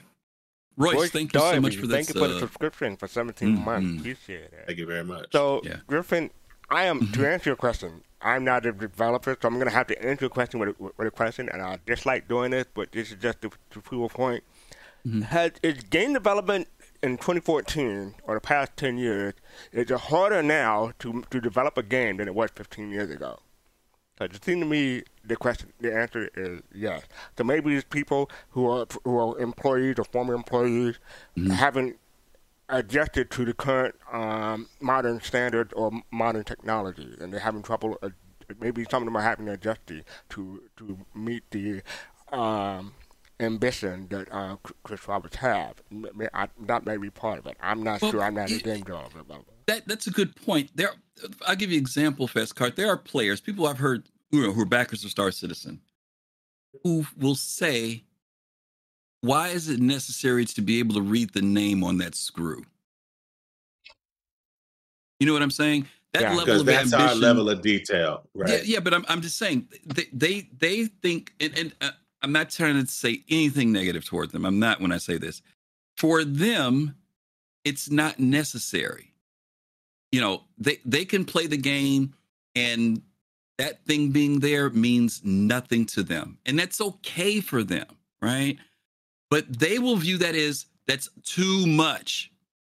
Yeah. It, it's, it's too much. It's not necessary. It's it's too ambitious. That level of detail. Who sees it? I mean, who's stopping and looking at the freaking plant and noticing that there's a worm crawling on it? Well, I, they may not be, right. but I am. And and to me, that means something to me. Now, does that add more time to development? Probably. but well, I mean, to, to to your question though, Griff, and Mm-hmm. to to what fat to Fast Cart's question to the question, Mhm. I this has always been the case that there are games that if the buyer had alpha test level line of sight to the Mm. development, Mm, they would have questioned, "Do you need to do that?" right. Right? Right. Ultima Ultima Four, uh, or Ultima, um, yeah, Ultima Four, Quest of the Avatar, that came out in 1985. hmm right? And it Yeah. was this complex interplay of virtues that you had to manage in order to get to the final Mm. stages, right? And there were eight virtues. I guarantee you that if that was open development, somebody, some group of people would have been saying, well, why you got to have eight virtues? Eight, Is it right. four We enough? only need four, right? no, that's true. Why are you so That's true. ambitious? That's true. It's because they're seeing the sausage being made that they go, well, do Right. we need all this sausage? Do Right. you need all them spices? right. right? If the game just arrived, right, there would be a whole different conversation. It's because we're seeing it along the way. And so, Fast Cart, I feel like there have been games that were groundbreaking and game changing all along the way. That if we Mhm. saw it while it was being built, we would question, well, why are you going for that? Yeah. Right? Yeah. You know? So, Nick Nick dropped dropped a good point here, and I remember this. Uh, he said about the moist eyeballs. People are like, "What do I care about moist eyeballs?" Right? But guess what? And I'm not picking on this game, y'all. I'm not picking on this game. But when Starfield came out, one of the things I heard people criticizing about was that their eyes looked dead. That was one of the biggest things. So it's just funny, you know. We don't think about that level. And to your point, Cap, that sausage being made thing. If, in case y'all don't know what that means, I don't know if everybody in the room knows what that means. Probably not. Go ahead. I drop all kinds of stuff people don't know. They're Hey, like, I do Ultima, too. I do too. the Ultima Yeah. series. They're like, what, could, what games are those? Yeah, right? right, So- right. I mean, watching sausage be made will make you not want sausage, y'all. That's basically what it comes. Okay, uh, you just want that Griffin, end your, product your that you can bite rated into too high. that You- You're tastes dropping good. out when you speak sometime. Oh, I'm sorry. Yeah, Yeah, you're going you, in and out. You, you don't want to see sausage being made because you don't want to eat it later on. That's all we're saying. Okay, you, you want the way that you know. You just want to see the final product. Uh, but seeing sausages being made is not the greatest thing in the world. Um, so, t- to that point, um, I, I think you made a very good point there, Cap and and Fast Cart. Both of you guys made great points on this question that he asked uh, about why we feel a certain way about development. Uh, and we'll talk about that, that. That there's benefits to transparency and negatives to transparency. But we need to we need to move on because our, our time is Yeah. flying by. So. And Radua, thank you for the gifted sub to Commander you, Rad. 41. Appreciate Thank it. you very much. Thank you very So much. you want to go to Destroyed or The Killers? Which one? Let's go to let's well yeah we're gonna skip past sunk cost galaxy. Let's just go ahead and go to destroyed and pick that up from there because that's uh, everybody will be familiar with that one I think. Bonsai says mm, sausage being made. Uh, so, so there is audio to this, but it's only 30 seconds long, and I, and I got it on loop. Yeah, but yeah, yeah, it's yeah. just, uh, well, why don't you give a prelude? Why don't you tell people what it is first? Because some people sorry. may not know. You can tell them Oh, really quick, yes. really, I- really quick. Shem Pasta, thank you for the gift sub. Oh, thank Oh, you, yeah, Tim thank you, Pasta. Appreciate it. So, Yeah, yeah, 2016. you can let it run. You can let it run fast cart while you talk. Oh, you let it run? Okay, I, I put it on mute. Okay. So 2016 Citizen Con, uh, we, go to Leir 3. Uh, this is the point that Griffin loved to make. And you see this pop up on, on, on Leir 3. The, Great Sandworm. So this is 2016 Citizen Con w- w- during the presentation. And Destroyed Dream. I, I, well, I, I've got to let, let, let Griff um, take, take over for that. Yeah. Right? Destroyed Dream. Yeah, the title of this is Destroy Dune Dreams to be specific. Um yeah, when we saw this, Fast Cart was there with me. We were both in LA and everybody saw this thing and cheered. I mean, it was it was from a marketing standpoint, Cap. this was this was amazing to see at Citizen Con. Um but later on, within a year's time, within a year's time, um, um, another meme started, and the meme that still, perv- even to this, I saw it this year. I saw it this year. Where is my sandworm? That still comes up every once in a while. Yeah, where's the sandworm? Okay. Um, and and so uh, I, I know I know where it is. yeah, I know where it is. I Yeah, know it's where on it layer is, three. too. It's on layer three. yeah, it's, It's on on layer layer three. three. Yeah, and and and so many of us, I'll say us, I wasn't included, but I'm saying it to sound inclusive. Um, so many backers got so excited about this. And usually when something came out at Citizen Con, within a couple years, you'd see a lot of that stuff finally kind of slowly creep into the game. Well, the sandworm never showed up. And so, you know, there was a conscious and subconscious thing with this particular clip that we're showing you guys. Probably 80%, 85% of the people in the room who witnessed this and people who watched Citizen Con were very familiar with the Dune franchise. And as you guys know, Dune is a very well beloved science fiction franchise for folks who are geeks like us. And the idea of, of a quote unquote sandworm, it's not called the sandworm, by the way. Um, but the idea of it, that's what we called it, was the sandworm from Dune you know, was just something that hit us in our science science fiction psyche. Deep down, we resonated with this thing and we wanted to see it. And when it didn't come out, we held this as the main thing that CIG lied to us about. They lied to us because we were supposed to have the sandworm. And uh, the reality is that when this video starts, and you guys can go back and watch it anytime you want, when it opens up within the very first few seconds in the bottom left corner, it says Leir 3. And as you guys know, CIG is really big on their lore. They decided to use a segment from this lore to introduce several things. They introduced the sandworm. They introduced, here's some things that they did give us that were in this same video. The Ursa rover was seen in this video Right, a whole bunch of stuff. the the uh the constellation Aquila Aquila was introduced in this video. Uh the sand people with their uniforms was introduced into this video. Dragonfly. Uh, the, the derelict the dragonfly introduced in this video. oh, Jay, The- Jay the- just said it the in chat. Yeah. The, the derelict javelin was introduced in. All these things were introduced in this video. The one thing that didn't show up, we have held on to and said, Where's my sandworm? Where's my sandworm? Okay.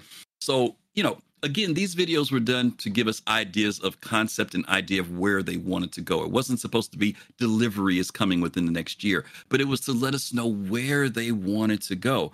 But unfortunately, this became a thing, and it still is for many people. Where's the sandworm? You know, In layer Sandworm's three, not- that's the, that's the answer. it layer ain't in three. Stanton. How about that? It ain't in Stanton. It ain't in Pyro. It ain't in Terra. It ain't in Magnus. I can take that all off your list. It ain't in Nick. okay, y'all. Nope. It's not there. So let, us let the sandworm rest in peace until we get to Leir. Oh, Okay. get it, yeah. So, Simpasta, thank you for the two gift sub. Thank you, Uh, Shambhasta. da, da, da. Mad Dow, thank you for the subscription Hey, for 36 months. Appreciate it. Yeah, thank you. And I think I'm caught up. Simpasta again. Simpasta. Oh, I'm uh, Yeah. sorry. Simpasta gave three, three gift Shambhasta. Oh my goodness. Yeah, Yo, on the thank roll. you for that. So yeah, I mean, like I, I, I was there in 2016. I, I saw it come up. I remember seeing, you know, well, I think I might have forgotten Leo three at, at one point in time. I was like, so where's the sandworm? Then I then I go back and say, oh, Leo three. Okay, that makes sense. so I might have forgotten it at some point. So it might have been me d- d- doing wrong, but you know, the, the the problem is easily fixed if you do some research. Put it that way. And what's funny about it is the backlash to this had had CIG going. You know, we're just such sci-fi fans that we want to have some fun. Yeah.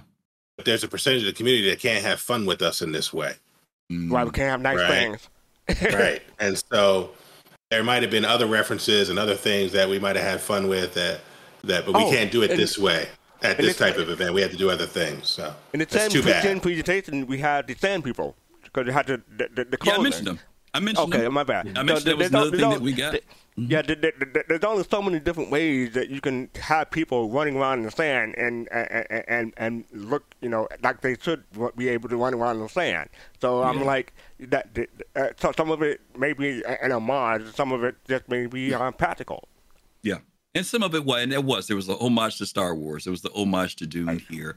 Uh, and, and, and it's not the first time they've done that. When they introduced the Reclaimer, if you guys remember, they did that whole trailer based on the movie Aliens. You know, it's not the first time that they've done that. You know, I'm not sitting around asking, "Where's the alien planet at?" You know, it, that's just what they that's what they use to introduce concepts and ideas to us, and we have to kind of be able to discern through that too. That you know, they're just giving us again, it's proof of concept of what they want to be able to give in the game. So, but I think this next part is going to be fun. Okay. Uh, the Star Citizen Killers. so we started off with Elite Dangerous. That was going to be a uh, Star Citizen Killer back in the day. Well, um, I don't have a video for for Elite Dangerous, but yeah. no, that's okay. Well, well hold on, hold on to that. The showing that video there because that one I want you to actually play. So just hold on Okay. to that one. Let's let's deal with Elite first. All right. Um, I was an Elite player. Uh, Cap, were you an you were an Elite player too, weren't you? Yeah, I'm a lifetime expansion pass holder and premium Ooh. beta. You went in with both feet. You went in I with got- both feet. I got about four thousand hours into elite. Actually, this is an elite hat. It's an elite dangerous hat. Oh, check that out.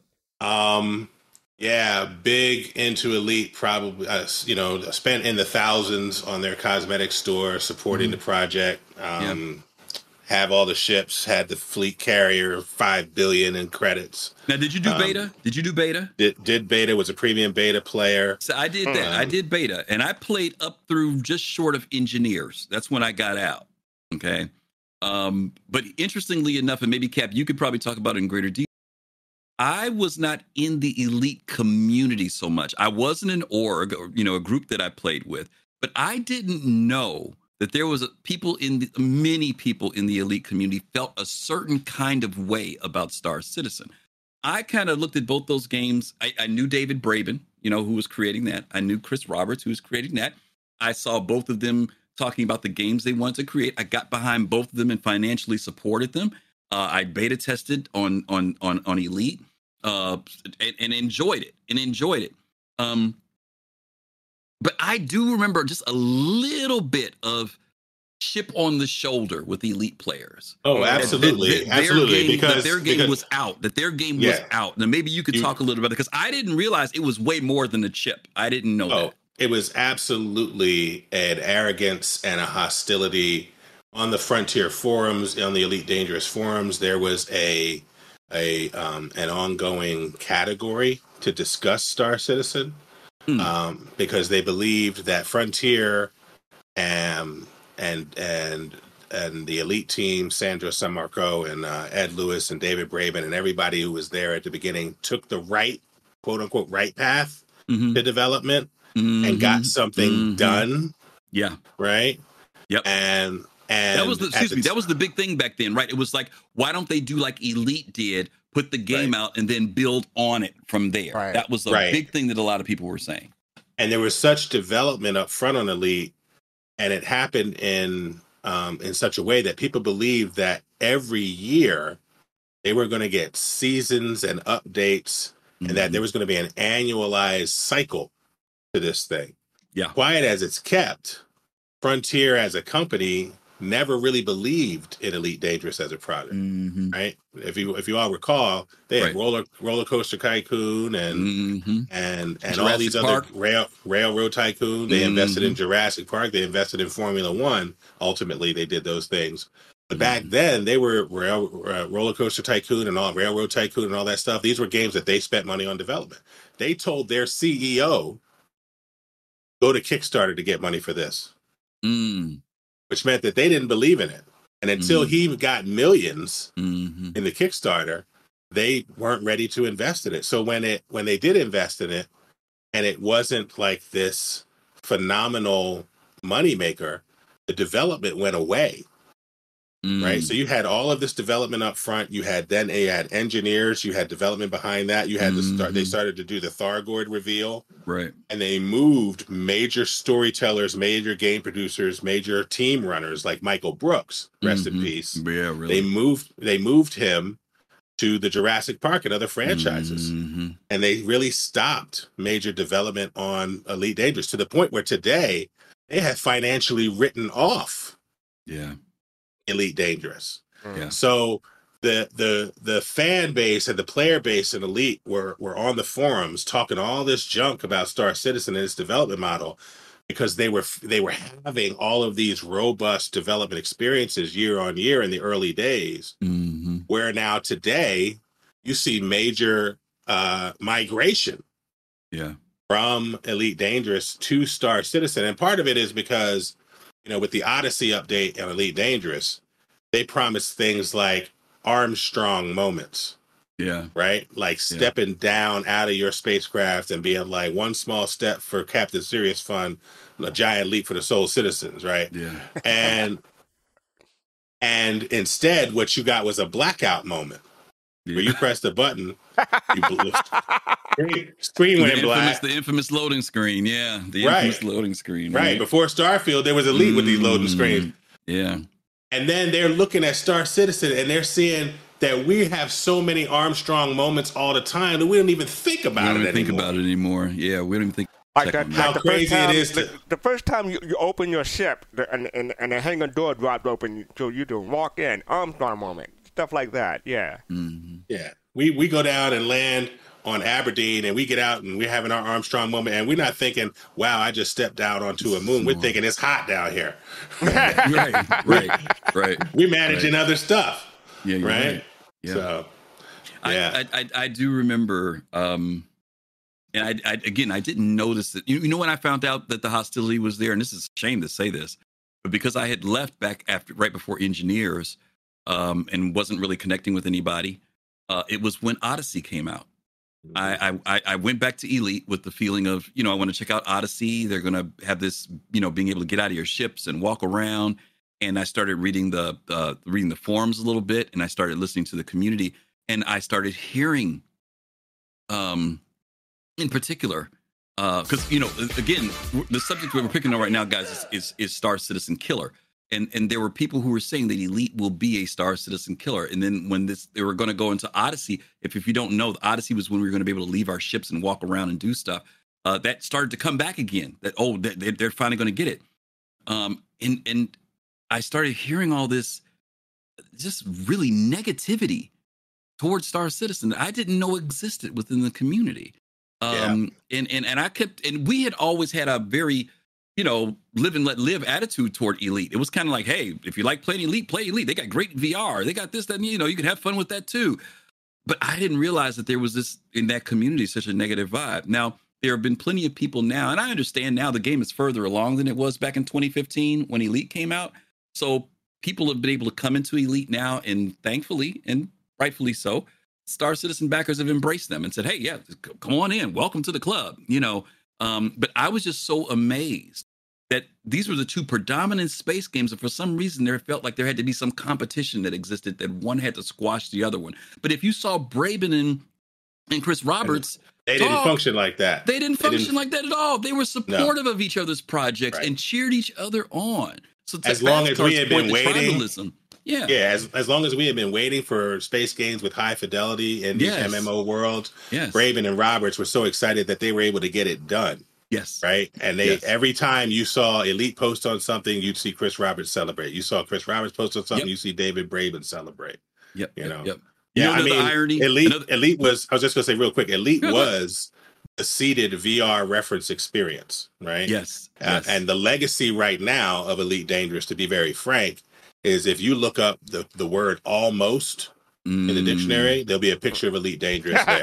right? The mm. truth of it for me, and I imagine Kaizen would say something similar, right? But the, the truth of it for me is that these two games launched about the same time. They had really mm. meaningful arcs, and mm-hmm. one is still going for the moonshot, and the other one has decided to come back down to Earth and do something else. Yeah, that's that's yeah. where they are. and I'm glad you said that about the time frames because the, the uh, one highlight we want to mention. I'm sorry, one highlight we want to mention about the three games that we're going to mention right now is that they all actually started their development. Well, these two, the first two, all started around 2010, 2011. Mm, that's when they started forming this stuff.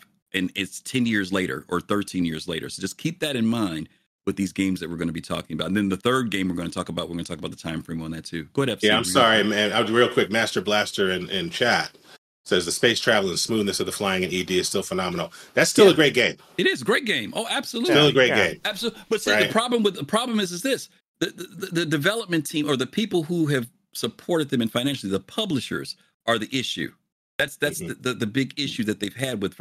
There's no reason why Elite couldn't have been a better game. But here's the irony: Elite players are saying there ain't enough ships. We only got what 32 right. ships. They ain't 32. enough ships. You got people on the Star Citizen side saying, "Stop making ships." Stop it's, making it's kind ships. of You funny got to too me many. that you you know it, it, the people in the elite are crying for more ships, and the people in Star Citizen are saying, "Stop making ships." You know, but Yeah. it, it, the funding is an issue, and their funding is a real issue over there with that game right now. Yeah, sorry to cut you All off, right. Fast Cart.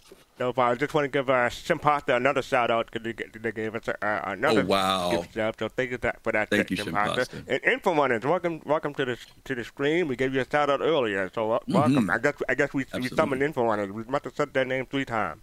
and this is your local producers trying to encourage our, our hosts to pick up the pace because we're all going to run long. So yes, we're going Mm-hmm. to move on to uh, No Man's Sky. This is the trailer. I'm, uh, it's on mute because I don't. You, you don't. No, no, no. We want the we want the audio for this one. So we Oh, want the audio, please. Yes, Okay, yes, so please. I'll go Start from the beginning.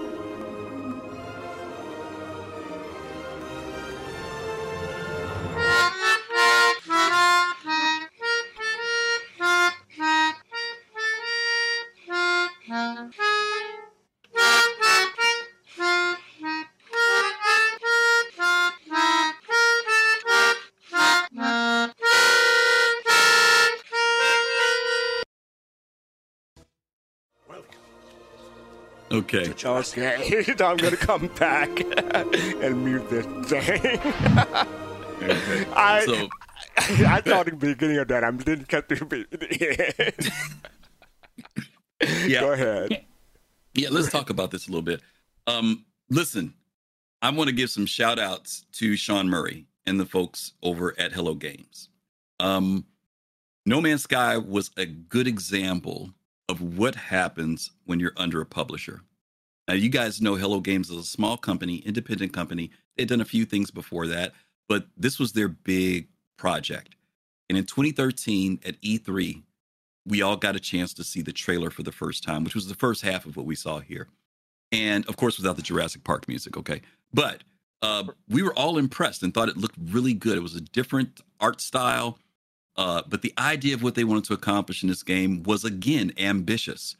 And this thing blew up big time, right? Microsoft sees this thing and decides to say we're going to help Sony. Oh, Sony, Sony, Sony, thank you, yeah, Sony, Sony. thank you, yeah, yeah, the infamous Sony. Don't get me started on them. Um, Sony sees them and says, We're going to give you $50 million to help you develop this project. But Sony also gave them a deadline of 2016. Now, take into consideration, there was a lot hanging on this, mainly the fact that they wanted to be able to release this for the holiday season on console. Hello Games started on this back in, I think, 2010 or 2011. E3, we get the trailer. So what? We're, we're four years into it. And then another three years later, it launches. So six to seven years of development on this game. It comes out, and we all know what happened. It wasn't ready. It wasn't ready. Okay. Fierce B or Fierce 8, don't you dare mention that because that's what my Sony beef is about. Okay. so we aren't going to even go there. Okay. So 2016, one of the most catastrophic launches of a space game ever. People are disappointed. People are refunding. Hello Games literally goes underground. Death threats against Sean Murray. Listen, death threats against this multiple, guy. multiple, multiple, multiple death threats. Unbelievable hostility Crazy. toward them because of the hype that had been built up by the players. Now, don't get me wrong, he was on TV and saying this is what he wanted to achieve and this was the game he David was going to do. But it didn't deliver. It didn't deliver what it was supposed to do. Now, let's speed up the clock. And at this time, this game was going to be the Star Citizen Killer 2. Oh, you'll be able to land on planets and do this, that, and the other. And they've got uh, trillions of worlds, not 100. I mean, this is going to blow Star Citizen out of the water, too. And guess what? Uh, 12 years later, the game is now finally reaching the maturity of which Sean Murray re- stated that he wanted to do back in 2011, back at E3 in 2013. It's taken them 25, 25 named updates. it, yes, 25 it, of them. and it has taken them literally 12 to 13 years to get the game where he wanted it to be. And guess what? It's not a global MMO with thousands of people playing it. All right? Mhm. But it is the game that they wanted to be able to deliver. But it's taken them 12 to 13 years to get there, gang. I hope you guys are paying attention to these numbers because when we talk about Star Citizen and we start talking about we're 12 to 13 years in, we say, oh, it should have been done by now.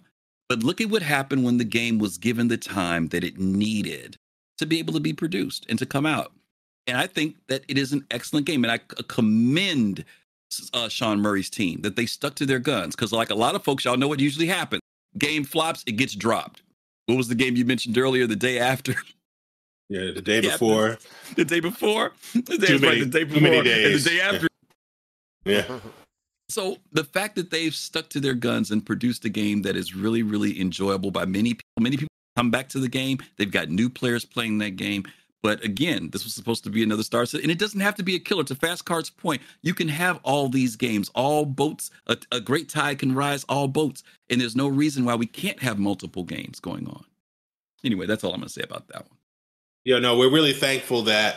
Um, I think part of it was that Hello Games was a really small shop mm-hmm. that was located not in London, not in a major city, but in Guildford, mm-hmm. right, which is an hour uh, southwest of London. Mm-hmm. Um, it's a small, historic, small. picturesque town, and it. I think it allowed the development team for Hello Games, as the hype built and as it crashed, to just stay grounded.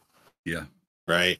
And, and Sean was able to go back from to Fast Cart's point, being on Letterman with the Sony marketing money, running around making all these statements about what he wanted to do, as if they were going to give him the resources right then to do it. They gave mm-hmm. him the mm-hmm. marketing money to market it.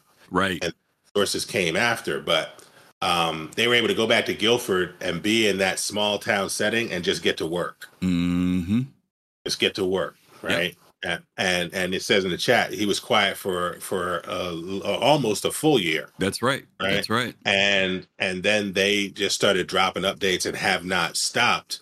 And I highly recommend for those of you who have played Elite Dangerous, I highly recommend checking out Elite Dangerous. For those of you who have played No Man's Sky, I highly recommend checking out today's No Man's Sky because mm-hmm. those those those experiences are are really they're very different than Star Citizen. Mm-hmm. But they and, are real quick, especially especially if you if you can find No Man's Sky on on sale. Mm-hmm. Yeah, yeah. Listen, all of them go on sale, right? So yeah, wait for that. Just like I say, wait for a free fly for Star Citizen if you have questions, right? Mm-hmm. Um, but these are these are if we stop as gamers if we stop the the the elevation of the critical voice and just look around at what we have it's kind of a golden era a second golden era of quality space game experiences that have have relatively matured yeah. uh, to play so it's it, uh, but they are not star citizen killers they do not do what star citizen is trying to do yeah oh, I, I i very much agree. And to our next Star Citizen killer, you're going to talk about a uh, Call of Duty Infinite Warfare. You want the audio for this, or you want to? to uh... you, you you can uh, turn it on if you want to. That's I'm, I'm going to put it on mute because we're, we're, we're running low on time, so I got to. Yeah, yeah, that's fine. Play. Yeah, so yeah. this is the game I talked about. Did you about guys play this? No. Did you guys play this? No. no. No. Okay, so I played this. Okay. I played okay. this. Go ahead. I heard about it. Go ahead, tell them. Well, Call of Duty players hated it, right? Call of Duty players were like, right. you know, Why? I'm not interested because it went into space, right? Yep. And they weren't interested in space. They weren't interested in space guns and EVA and all that. But for me, the single player campaign mm-hmm. of Call of Duty Infinite Warfare mm-hmm. was a return to single player campaign greatness right. for the it. Call of Duty franchise for me. Mm-hmm me. Yep. I really enjoyed. I mean, there were a lot of bugs. There were mm-hmm. some game crashing bugs on this joint. to this day, there are some game crashing bugs. Uh, but I really enjoyed mm-hmm. Uh, Call of Duty Infinite Warfare. It was a nice for me moment of some Call of Duty principles, but like in a space setting that were really fun for me. Right. Um, uh, I, I I have tried to go back to it. It's not what it was, right? It's, it's hard to go back to. okay. Right. Yeah. But uh, in no way was this a Star Citizen killer. It didn't even want to be in space. The players didn't want it in space. They never and gone back was, to space. That was my point. That was my point about it. It was supposed to. There were many people when they first saw this. Now, mind you, I don't think they were the Call of Duty players that were saying this. It was people who wanted a science, a space game and they saw the Call of Duty was going to space and they got excited about it. And they said, oh, this is going to be, you know, Call of Duty is a successful franchise. They're going to now take Call of Duty into space. This is going to be amazing. Then when it came out, the, the COD players didn't dig it at all. And my understanding was that it was a decent game. but it got pushed away from by the actual players of Call of Duty, which was surprising yep. to me. So it, again, I don't think it was Call of Duty players that were saying it was going to be a Star Citizen killer. I think it was the people who were looking for something else in space because we'd already had No Man's Sky and we'd already had Elite. And got oh, the Call of Duty people are stepping into this world. It's got to be the bomb. And hmm. unfortunately, it bombed. It didn't do as well as it should have done. In fact, it's one of the least favored games within the Star within the uh, COD uh, family of of, uh, of games. Yeah, all, all so. I gotta say is that I saw it. I, I saw the trailer and I was like, mm-hmm. "Whoa, this look very familiar, very familiar." I like not gonna, I'm not gonna uh, use the c word over here, but dang, I, it, yeah. it, it, looked pretty good. But if it, if it wasn't, if it was more space based and and and and, and flight based, I might be yeah. interested in this. But knowing it was Call of Duty, I knew it was going to be FPS based, so I was I, I, it didn't really take on my fancy. But I was yeah, like, it absolutely is that. Well, I might have to souls, check it out. Thank you for the subscription. Thank I might have to. 30 months. If if Captain Serious Fun played it, I might have to get into it now since he said that because I was a big early Call of Duty player and definitely uh was way more into uh, warfare. But I I didn't mess with this one because I just I heard so many weird things about it. But now that you've told me that, you may have piqued my interest to try it out. So that's cool. Some of the best storytelling that they okay. have done, and and I was I was um I don't know See, if you I like remember the single player stuff with them, so that's fine with me. How, how long is the game? Like how many hours? Probably yeah, probably ten to twenty, if that. 20, okay. Yeah, but it's more Matt like. Style said the same thing. He said the story was great. Yeah, the story the story was great. Oh my God, Stunner. MT thank Stunner. You thank so you for the five MT Stunner. Thank you. Welcome and thank you. So we have a couple, a few more. Well, one, well, yeah, one more. well, at least yeah, one more. yeah, at least one more. So yeah, this is going to go on mute, but we're going to talk about the uh, who has played this Starfield. Who has played Starfield? between both of y'all. So only Cap. So okay, Cap, you want to go first? No, no, no, no, no, no, no. I've I've started playing Starfield. I started. Oh, playing okay. Starfield. I, I, didn't see your hand go up. I hadn't so, had a chance to get my hand up yet, but yeah, okay. All right. Well, Cap, anyway, go ahead, please. So, Fast Cart, have you played it? No, I have not. Okay. Um, you know, for the folks that found Oblivion and Skyrim uh, compelling, right? um, like myself. And for the folks that found Fallout compelling, Fallout New Vegas, I never really played the Fallout series, but for folks who felt that, I oh my god, people, Mad Thank style, you, Mad style for twenty, wow. dang twenty. Thank, thank you, you very much. Style. Jeez, thank you so much for that. Super appreciative. Mm-hmm. Um, I think people came to Starfield saying, "I am going to have a the Bethesda experience." But in 2024, with the 2024 take on it and a 2024 engine of it, and it's going to be in space, which means that the the type of walkabout, um, go off in a random direction and have this really compelling uh, experience. This I don't have to follow the main storyline. I can just move about, and it's going to be compelling. And it's going to be amplified across space with planets and everything else when the game actually dropped. And so in the run up, the, the hype was at 11 out of 10. Right. I was experiencing the hype as 11 out of 10. Everybody was like, listen, if this drops and it's great, you know, I was saying, I was even saying, if this drops and it's great, it makes the wait for Star Citizen easier. Mm-hmm. Yeah. Because I've got a compelling Bethesda based outstanding experience. I, you know, mm-hmm. my, my son and I played Skyrim and he he has 200 mods on it. I mean, it goes on and on for 10 years. Mm-hmm. Then you then you're not you're not sweating it because you got this other really compelling experience. Other people were saying if Star Citizen, I mean, if Starfield is great, Star Citizen is done. Mm-hmm. mm-hmm. Right. Mm-hmm. That's what people were saying on the negative side was like, if this is really good, and why play Star Citizen at all, right? Yeah. Um, and then it dropped. Literally. and the rest is history. well, I shouldn't say that. I shouldn't say that. You know, Starfield. The funny thing about Starfield is that there were a lot of expectations. I think you kind of said a lot of them, Cap. Uh, there were assumptions, first of all, and, and, and I, am going to say this: the partially to blame to the to players who played the game, but also a little bit on Bethesda too. The marketing language that was used when you start saying next generation, this, that, and the other, certain phrases and everything, um, from a company that has been, um, if you look at their gaming history, you know, you mentioned going back from Oblivion, Skyrim, Fallout, Fallout 76. Um, Fallout 76 had a, a huge failure with with its launch, but they had been working on it the last few years and building it up, and it was starting to regain some momentum.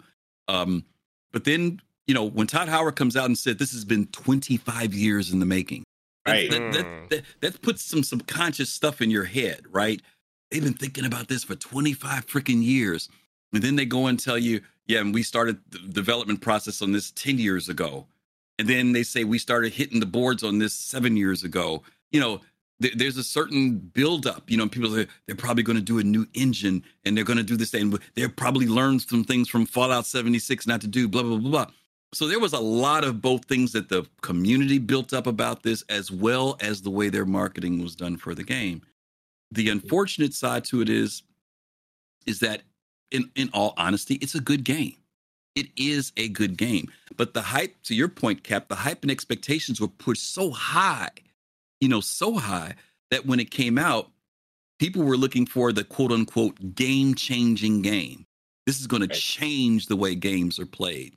And when it came out, it just kind of came. Uh, this is the way games just- have been played, just just, a a little game. differently. Right. Yeah, it's just a Um, game. Yeah, I mean, look at this trailer that we're looking at right now. This is almost photorealistic. Those are not the graphics in Star in, in No, Starfield. not at No. all. That's not the graphics in Nope. Starfield. So you can't Nope. put out a photorealistic trailer like that and then get the game when it comes out. And and there are elements there that some of this is in the game, but some of that was not there. And and so there were When it comes to the, when, when, it, Mhm. when it came to the marketing, to your point, Griff, Mhm. it was a moment where members of the community, there was voices in the community, the Star Citizen community, Mhm. that were beginning to tell all of us, stop your ambition for a hundred systems. Mm, Stop dreaming about a hundred systems. mm, We're in one system. Be satisfied with five systems. Be Mhm. satisfied with 10 systems over 10 years. You're never Mhm. going to get 100 systems. And then Todd Howard had that long form presentation where he's Mhm. like, 100 systems, yeah. a thousand, yeah, planets. worlds. hmm And I went, okay. Because a 100 systems is what I want for Star Citizen. Mm-hmm. right? Um, and so when he, I think they did that on purpose. I think they knew Mm, that leading edge, dreaming edge of space gaming and Star Citizen, and Star Citizen was talking about 100 systems. mhm. And I think they threw that out there to be like, we got it done, we're going to deliver it, huh? Wow. and we're going to deliver it, and you're going to see it on this date. But here's systems, a here- planets. Here's the irony. You know, with one of the several complaints that I heard from people who reviewed after they played the game and been in the game, the statement they've said is that they should have never done 100 systems. They should have Right. done fewer systems and Right. made the game much more compressed and, and created worlds that were much more reachable than having this quote unquote real space with only 10%. That's the stuff that they're saying now. and and, But and beforehand, that was to that was going to be the benefit that they had Right. all these worlds. Oh, with all that to- marketing, wait, wait, wait. go ahead, To, go ahead, to fast cart. Griffin's point, uh, like th- th- there's this one uh, content creator who who flew seven hours to Pluto only to get there, and Pluto wasn't really there. They, they, they flew right through it. so and, Mm, yeah. and, you know, so so you can have you know you can have your 100 planet, but what are you going to do w- w- once you once you once you get there? So yeah. And that's a and that's a facet of Elite Dangerous as well, is that you can fly somewhere, but if you don't jump into the instance, you don't get there, right? Yeah. Um, what with all the marketing that Starfield did, they never told you the thing that was most important, which was you're going to be able to press buttons and fast travel, and that's going to be the real mode of getting Yeah. around. Yeah, there was assumptions. There were assumptions. Absolutely. Well, and there was there were, there were lies of omission, right? yeah, yeah, Like Todd never told a lie of commission. He never lied directly. true. But true. he certainly left out things you would want to know. yeah. Oh yeah. See that? See that planet out there? You can go there. Yeah. Then you get there and you fly Right. right through it. I mean, I'm, I'm not. I'm not trying to be funny. I'm just saying he wasn't lying. Say, you know, um, but it's a marketing thing, you know. And again, listen, I gave them benefit of the doubt when I when they when they announced before the game came out that it was going to be 10% of the universe would be populated. I was like, okay, I get it. Because for a franchise, they're going to leave some space open so they can do DLCs and they can build out as they go. But the reality was is that the players wanted more than that, that it wasn't enough for them, you know. Um, and they weren't looking Well, at it there from a wasn't a- DLC standpoint. They're looking at it from this is what we got right now, and there's a out here. And even when we do go to the worlds that have something on them, there's still nothing there, you know. Right. So- well, that, that's that's the other point. Is like uh, when you say there's 10% of inhabited worlds. Well, what's the compelling exploration mechanic? Yeah. For the other 90%. Yeah. Right. Um, is it mining? Is it base building? Is it tectonics? Yeah. Is it emergent life? Is it aliens? What is it? And in a Right. single player space, a thousand worlds when you're the only person out there is different from an MMO world. You know, Right. the the randomness of I mean, don't get me wrong, NPCs are okay. You know what I'm saying? But as a single player game, do I need a thousand worlds? Single player? Well, you No. better you better have a real dynamic procedural generation of activities. And and some people say, did Skyrim have to be as big as it was? Well, everywhere you went, there was something to do. Yeah. Right. Um, and Captain Jones says in the chat, it, having at least a co-op options Yes. in Starfield would have helped. I think that's big time. exactly correct. Big time. Big Yeah. time. Absolutely. Exactly. Absolutely. So I, I, I'm Anyway. going to try to I'm going to try to to get us to move on, but I just Yeah, I'm sorry. say- We were way I- over, way over. Yeah, I, I I did not really get in, in hype for Starfield because I I tried uh, what is it Oblivion. I did not, Mm-hmm. I could not get into Oblivion. And Griffin like to say, if you like Bethesda game, you will you will like uh, Starfield. And and and I did I. I'm one of those people who didn't really get into into Bethesda games, so I, that's why I gave it a pass, and I'm I'm glad I did. But I will say, I, I, I if they keep on working on it, I don't know I don't know their plans, but if they keep on working on it, I, I can see this becoming another No Man's Sky um story, like you know, or a cyberpunk, think so. a cyberpunk. You don't think so? I don't think no, I don't think so. I think the problem is the engine. The engine's an issue for them. They, they can I- they can keep the franchise going, but whether it's I don't know how far they can take it. They I- better they better they better license some Unreal 5 and get to working. because the creation engine the creation engine 2 looked like creation engine 0 them eyes Oh, that yeah, look i was like you're going backwards not forwards yeah. all right. Can I say something uh, real quick, fast cart? Can we w- let's skip that last category that we had? Yeah, I was going to say Uh, that, but, but, but I, want to supplement this one for a second because you just okay. mentioned about cyberpunk, and believe it or not, you guys, there were some people saying the same thing about cyberpunk that it would kill Star Citizen. Now, I don't know necessarily; those are two different worlds, but there are some videos out there that have like cyberpunk versus Star Citizen. I don't know why people decided to take those two genres and take a cyberpunk genre and a space genre, uh, other than the futuristic side of things but there were people who felt the same way. But the reason why I want to focus on Cyberpunk is again, once again, a great, great game. Rocky launch, though. Why was it a rocky launch? Because it was pushed out too soon. publisher. Too because you had soon. institutional investors who That's drive right. the corporate quarterly dividend function There who you wanted go. their money That's right. There you go. And and and and that is an issue. It- I know it seems weird that we're parking on this, guys, but Cyberpunk started again 2011. It took them another freaking 12 years to get the game where it is still not everything that they said, but it is in a good place. It's a very very good game. But look at how much time it took to get this single player game out the door in a playable way. So I'm, I'm only saying this because we're trying to compare some things so that people can get off this horse about how long it's taken for Squadron 42 to come out. Yes, it's taken a long time, but we could say that same thing about every one of the games that we just talked about. That eventually, when they were given the time that they needed, they produced a really, really good game and a game that will probably be around for a good amount of time.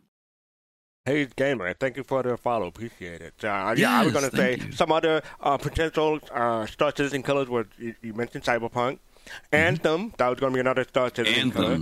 Anthem, yeah, Uh, Mass Effect Andromeda, another Star Citizen killer, and w- w- work, would point out like most of these, if not all of these, are single player games, right? Mm-hmm. Uh, so I don't know how people like comparing apples and oranges and saying that uh, a- a- any one of them is, is, is going to start, uh, kill Star Citizen.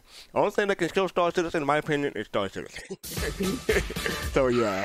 Um, so, hey uh, star going watcher thank one. you for the well, that was Thank you actually for this, Shimpasta's oh, some Shimpasta. gifting, gifting to Shimpasta, Jade yeah, Star thank Watcher. Thank you. sub. Hmm So yes, uh, this is okay. So the Star Citizen door. I think we can cover this pretty quickly. Oh, sorry, Jade. version. Yeah, real, really quick. Jade also mentioned dual universe. Oh, Dual which I was, Universe, uh, which was Yeah. I also was, uh, supported by Chris Roberts, which was Yeah. literally supported by Chris Roberts. was and I was a very, very early backer of that I was well. too. They got my money. Yeah, and uh, I've been in there twice. So Star Atlas. Uh, that's a, that's a whole different thing. But go ahead. Oh, But God, about, yeah. about the door now. Okay. So yeah, Star Citizen uh, back at uh, oh sorry, I got the wrong link. Uh, but the twenty the twenty thousand dollar door um, inside Car- Confusion um, Los Angeles studio. This is a door. People are saying, "Why are you putting so much of our back money in, into the door? This door is going to cost so much. It's going to cost so much. What? uh, Why didn't you put it in, in, into development?" And yeah, it didn't really cost that much. what was the full story, Griff? Or or yeah, either of you? Yeah, I mean, the, the basics behind this was the RSI doors. Um, these doors were installed.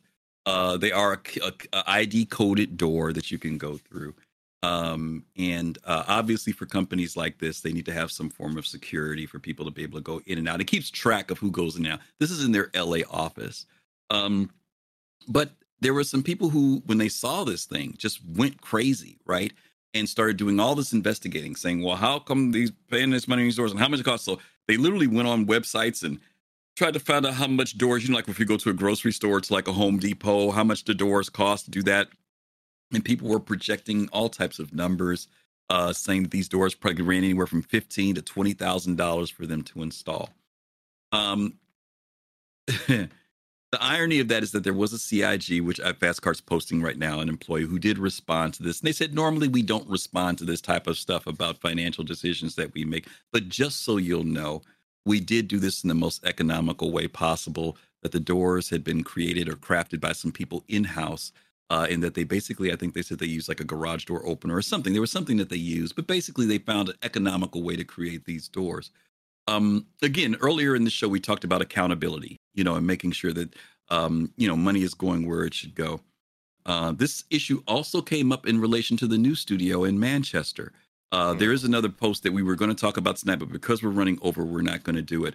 But some of you know about five months ago, there was a, a post that went out on Reddit uh, by an employee who formerly worked at CIG, uh, who basically said they had some questions about how money was being spent, particularly on the new headquarters.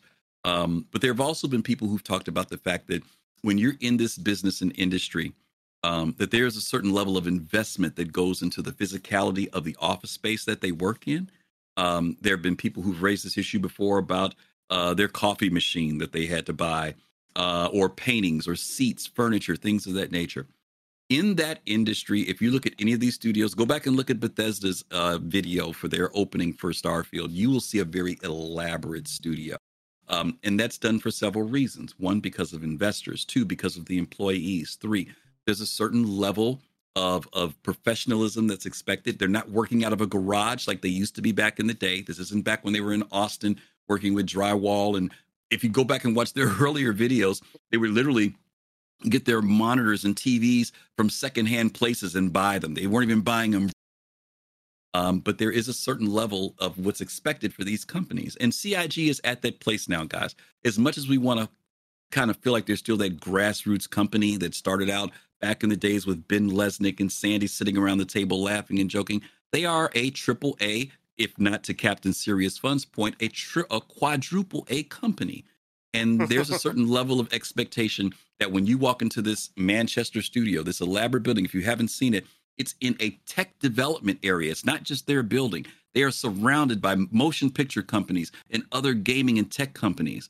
So yeah, that level and bar of presentation is going to be at a different space right now. And I'm and hopefully the management of that monies and funds that do that is a reality, but let's call it for what it is. It, it's a reality and it's something that comes with being in that industry. And I think it's unfair to think that they need to be sitting on um, what's the what's the company called that you buy your furniture from that you got to put it together? I care. Um, IKEA. IKEA. Yeah, IKEA. let me let me let me let me have IKEA furniture in this place. yeah man. let me let me You let me know. make it clear. Let me make it very clear from my perspective. Mhm. For each one of the over 1,100 employees at CIG, Mhm. I mean, I don't know if people have ever ever seen what it takes to sit down and code and get in the zone and coding. I want them to have chairs with massage. I want them to have organic fruits and vegetables. I want them to have really good water and coffee. I want them to have, um, you know, monitors and eye fatigue protection. I want them to have uh, massages that, that in out to the masseuse. I was gonna acupuncture. that. Yeah. I yeah. want them to have everything that they need to have. I want them to have open concept. Mm-hmm. I want the space to give them wellness and well being. Right. I want all the stuff. First of all, I would want that for me. Mm-hmm. I would want that for you. I would want that for everybody involved who has to go to work. If you if you work or starved and you're working class, and we all need to function Yeah. as a class and recognize that we can have nice things. We don't have to. We don't have to not. We don't have to live in some sort of Calvinist suffrage, Mm-hmm. right? We can. We can. We can. We can have nice things, right? Yeah. I want them to have everything that they should have in order to to re, to recruit, to retain Mhm. great talent. Yeah. Right. Fastcart does not have his Banu Merchantman, and it might be because somebody else got a massage chair. Right. uh, we and the, and the team and the team bounced. Right. So we need to make sure that folks are getting what they're supposed to get. And, and Jade referenced it earlier. If you go to some of the other these other tech companies, or you go to Google and some of these other places, they've got organic food out all the time. They got gourmet chefs that will make you bespoke custom meals. That's right. You know, this is right. this is not this is not out of the garage Wozniak and Steve Jobs in 1979, right? This Yeah. is this is um and you got to compete for talent. Yeah. So I want them to have everything they're supposed to have to give me my 100 systems. Just Yeah. to get just let them get stuff and and stop being haters. Yeah. Right? We about to put you about to put half the community on the player haters because we got a bunch of haters trying to keep people worried about these doors. Don't worry about them doors. Let me- let me You make sure people get what they're supposed to get. Let me throw something at you. You know, for that ten for the ten thousand dollar uh uh what's the coffee called? Um espresso and all this other stuff, right? The coffee machines, right? If you go in and buy two cups of coffee at Starbucks every day for a work here, you can spend up to almost twenty four hundred dollars one person buying Right. their coffee. You know what I'm saying? Um, and so now, to your point, when you work in these spaces, sometimes the salary isn't there, right? But the benefits of being someplace compensate for that, right? Right. So that's the other side of the coin. The fact that I can save myself $2,400 a year in coffee because there's a coffee machine here that can give me the exact same thing that I would normally have to go down the street to Starbucks and pick up. You multiply that times all the employees who are working in that space. That $10,000 coffee machine is nothing at that point, right? And to your point, I, I went to the Austin studios. Uh, Fast Cart's been to the LA studios. When I went to the Austin studio, it wasn't anything over the top, but it was nice. They had a balcony area where they could go out and sit and relax. One of the biggest things that people who work in this industry talk about are the hours and the stress that they have to deal with, right? So to create a space that, as you mentioned, is archaic, uh, the dark, dim rooms and things like that. These are not healthy spaces for people to work in in this particular field. And I'm not saying you got to be freaking, you know, uh, you know, it's overly elaborate, but it does need to be able to compensate for these people emotionally, mentally, and physically for them to be Real able to work I- I- in a high real- tension area. Real quick, I think in LA is the smaller studio in in, in Cloud Imperium Game. I, well, I, I don't know about Montreal, but I believe LA is one of the smaller studios Mhm. that way. Definitely I think it smaller than too. Austin. So yeah, Yeah. So, having it there, I, I don't see what the I, I didn't see what the big, big fuss was, but yeah, there, there was a, a mess that this door cost twenty thousand dollars to to put in, and yeah, that's not true. Mm. Okay. All right, so I guess, I guess that's we're it. Over. Yeah, we we're are over big over. time. All right, so let's uh, wrap up this show. Okay, I want to thank everybody for being here. Thank you, Griffin. Thank you, Captain Serious Fun. I don't think, I, I, yeah, I think we only made, made a mistake one time tonight, so I'm proud of, proud of us. So thank y'all for being here. Captain Serious Fun, where can people find you? Oh, so you can find me at Captain Serious Fun everywhere. My focus is on Twitch. Uh, I stream space, sport, sword, and cyber, but mainly Star Citizen and, and Griff introduced me to Chivalry, so I've been dying over there. Mondays, Wednesdays, and Fridays, 7 p.m. Eastern Time. Um, if I'm not there, I'm on YouTube delivering uh, long form videos that'll go first to Patreon and then to there. Uh, and we're starting an org called a Pretty Cool Org. Uh, so check that all out. Um, but the first, but only after you have liked, followed, and subscribed to everything SOL Citizens. Make sure you get that done, right? And then you can then you can check me out. But thank you for letting me say that fast cart. I appreciate it. No problem. Thanks for being here. As, I don't want to say as always, but as usual, put it that way. And Commander HD, well, that's a lot, a lot of numbers. Uh, yeah, Commander HD. Yeah, yeah, thank you for thank you for the follow. I'm trying to and Hayes Gamer 420. Yeah, Hayes Gamer 420. Thank you also for the follow. Oh, uh, Zentre. Zentre. Yeah, and Zentre. I didn't see him either. Zentre. Thank you also for the follow. Thank you. All right. So uh, I'm I'm gonna cover. Wait.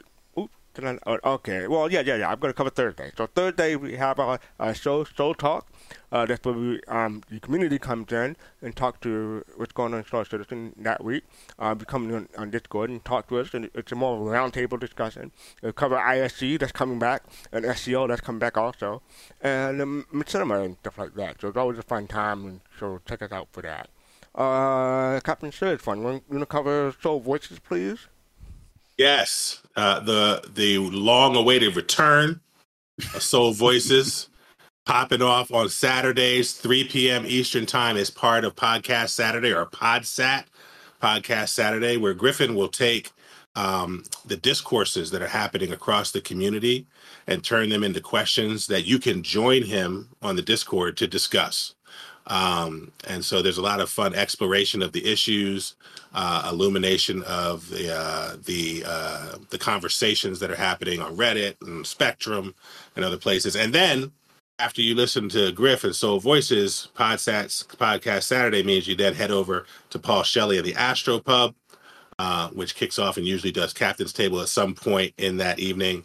And then, as Griff and Fastcart both have, have shared with me, the OGs of uh, of of of this thing uh, in terms of streaming about Star Citizen Relay uh, happen at 9 p.m. So check all that out across the day. You know, you can do your dishes, you can go to your kid's soccer game, put one earbud in to listen to that, and one earbud in to to to pay, and one mm-hmm. earbud out to pay attention to what you're doing. So that's Saturdays. Thank you for that.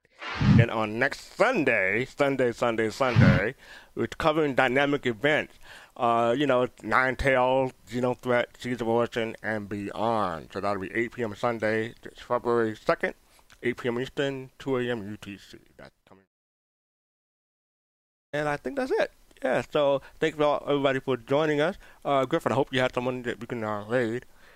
Oh, yeah, I'm seeing here no, you sorry. don't. okay. So, well, um, if you want to support us, you can buy our merchandise. You can support us on Patreon. Click the link down below. Um, make sure you follow and subscribe and uh, join, depending on what platform you're on. And also turn on notifications so you know when we, when we go live. You'll appreciate is still looking, so yeah. no, I've got some. something. We're gonna go. Do, we're gonna go with Maiden. Uh, okay. All right, so make sure you send me Nariana our love. So thank you for that. Everybody, peace, love, and soul.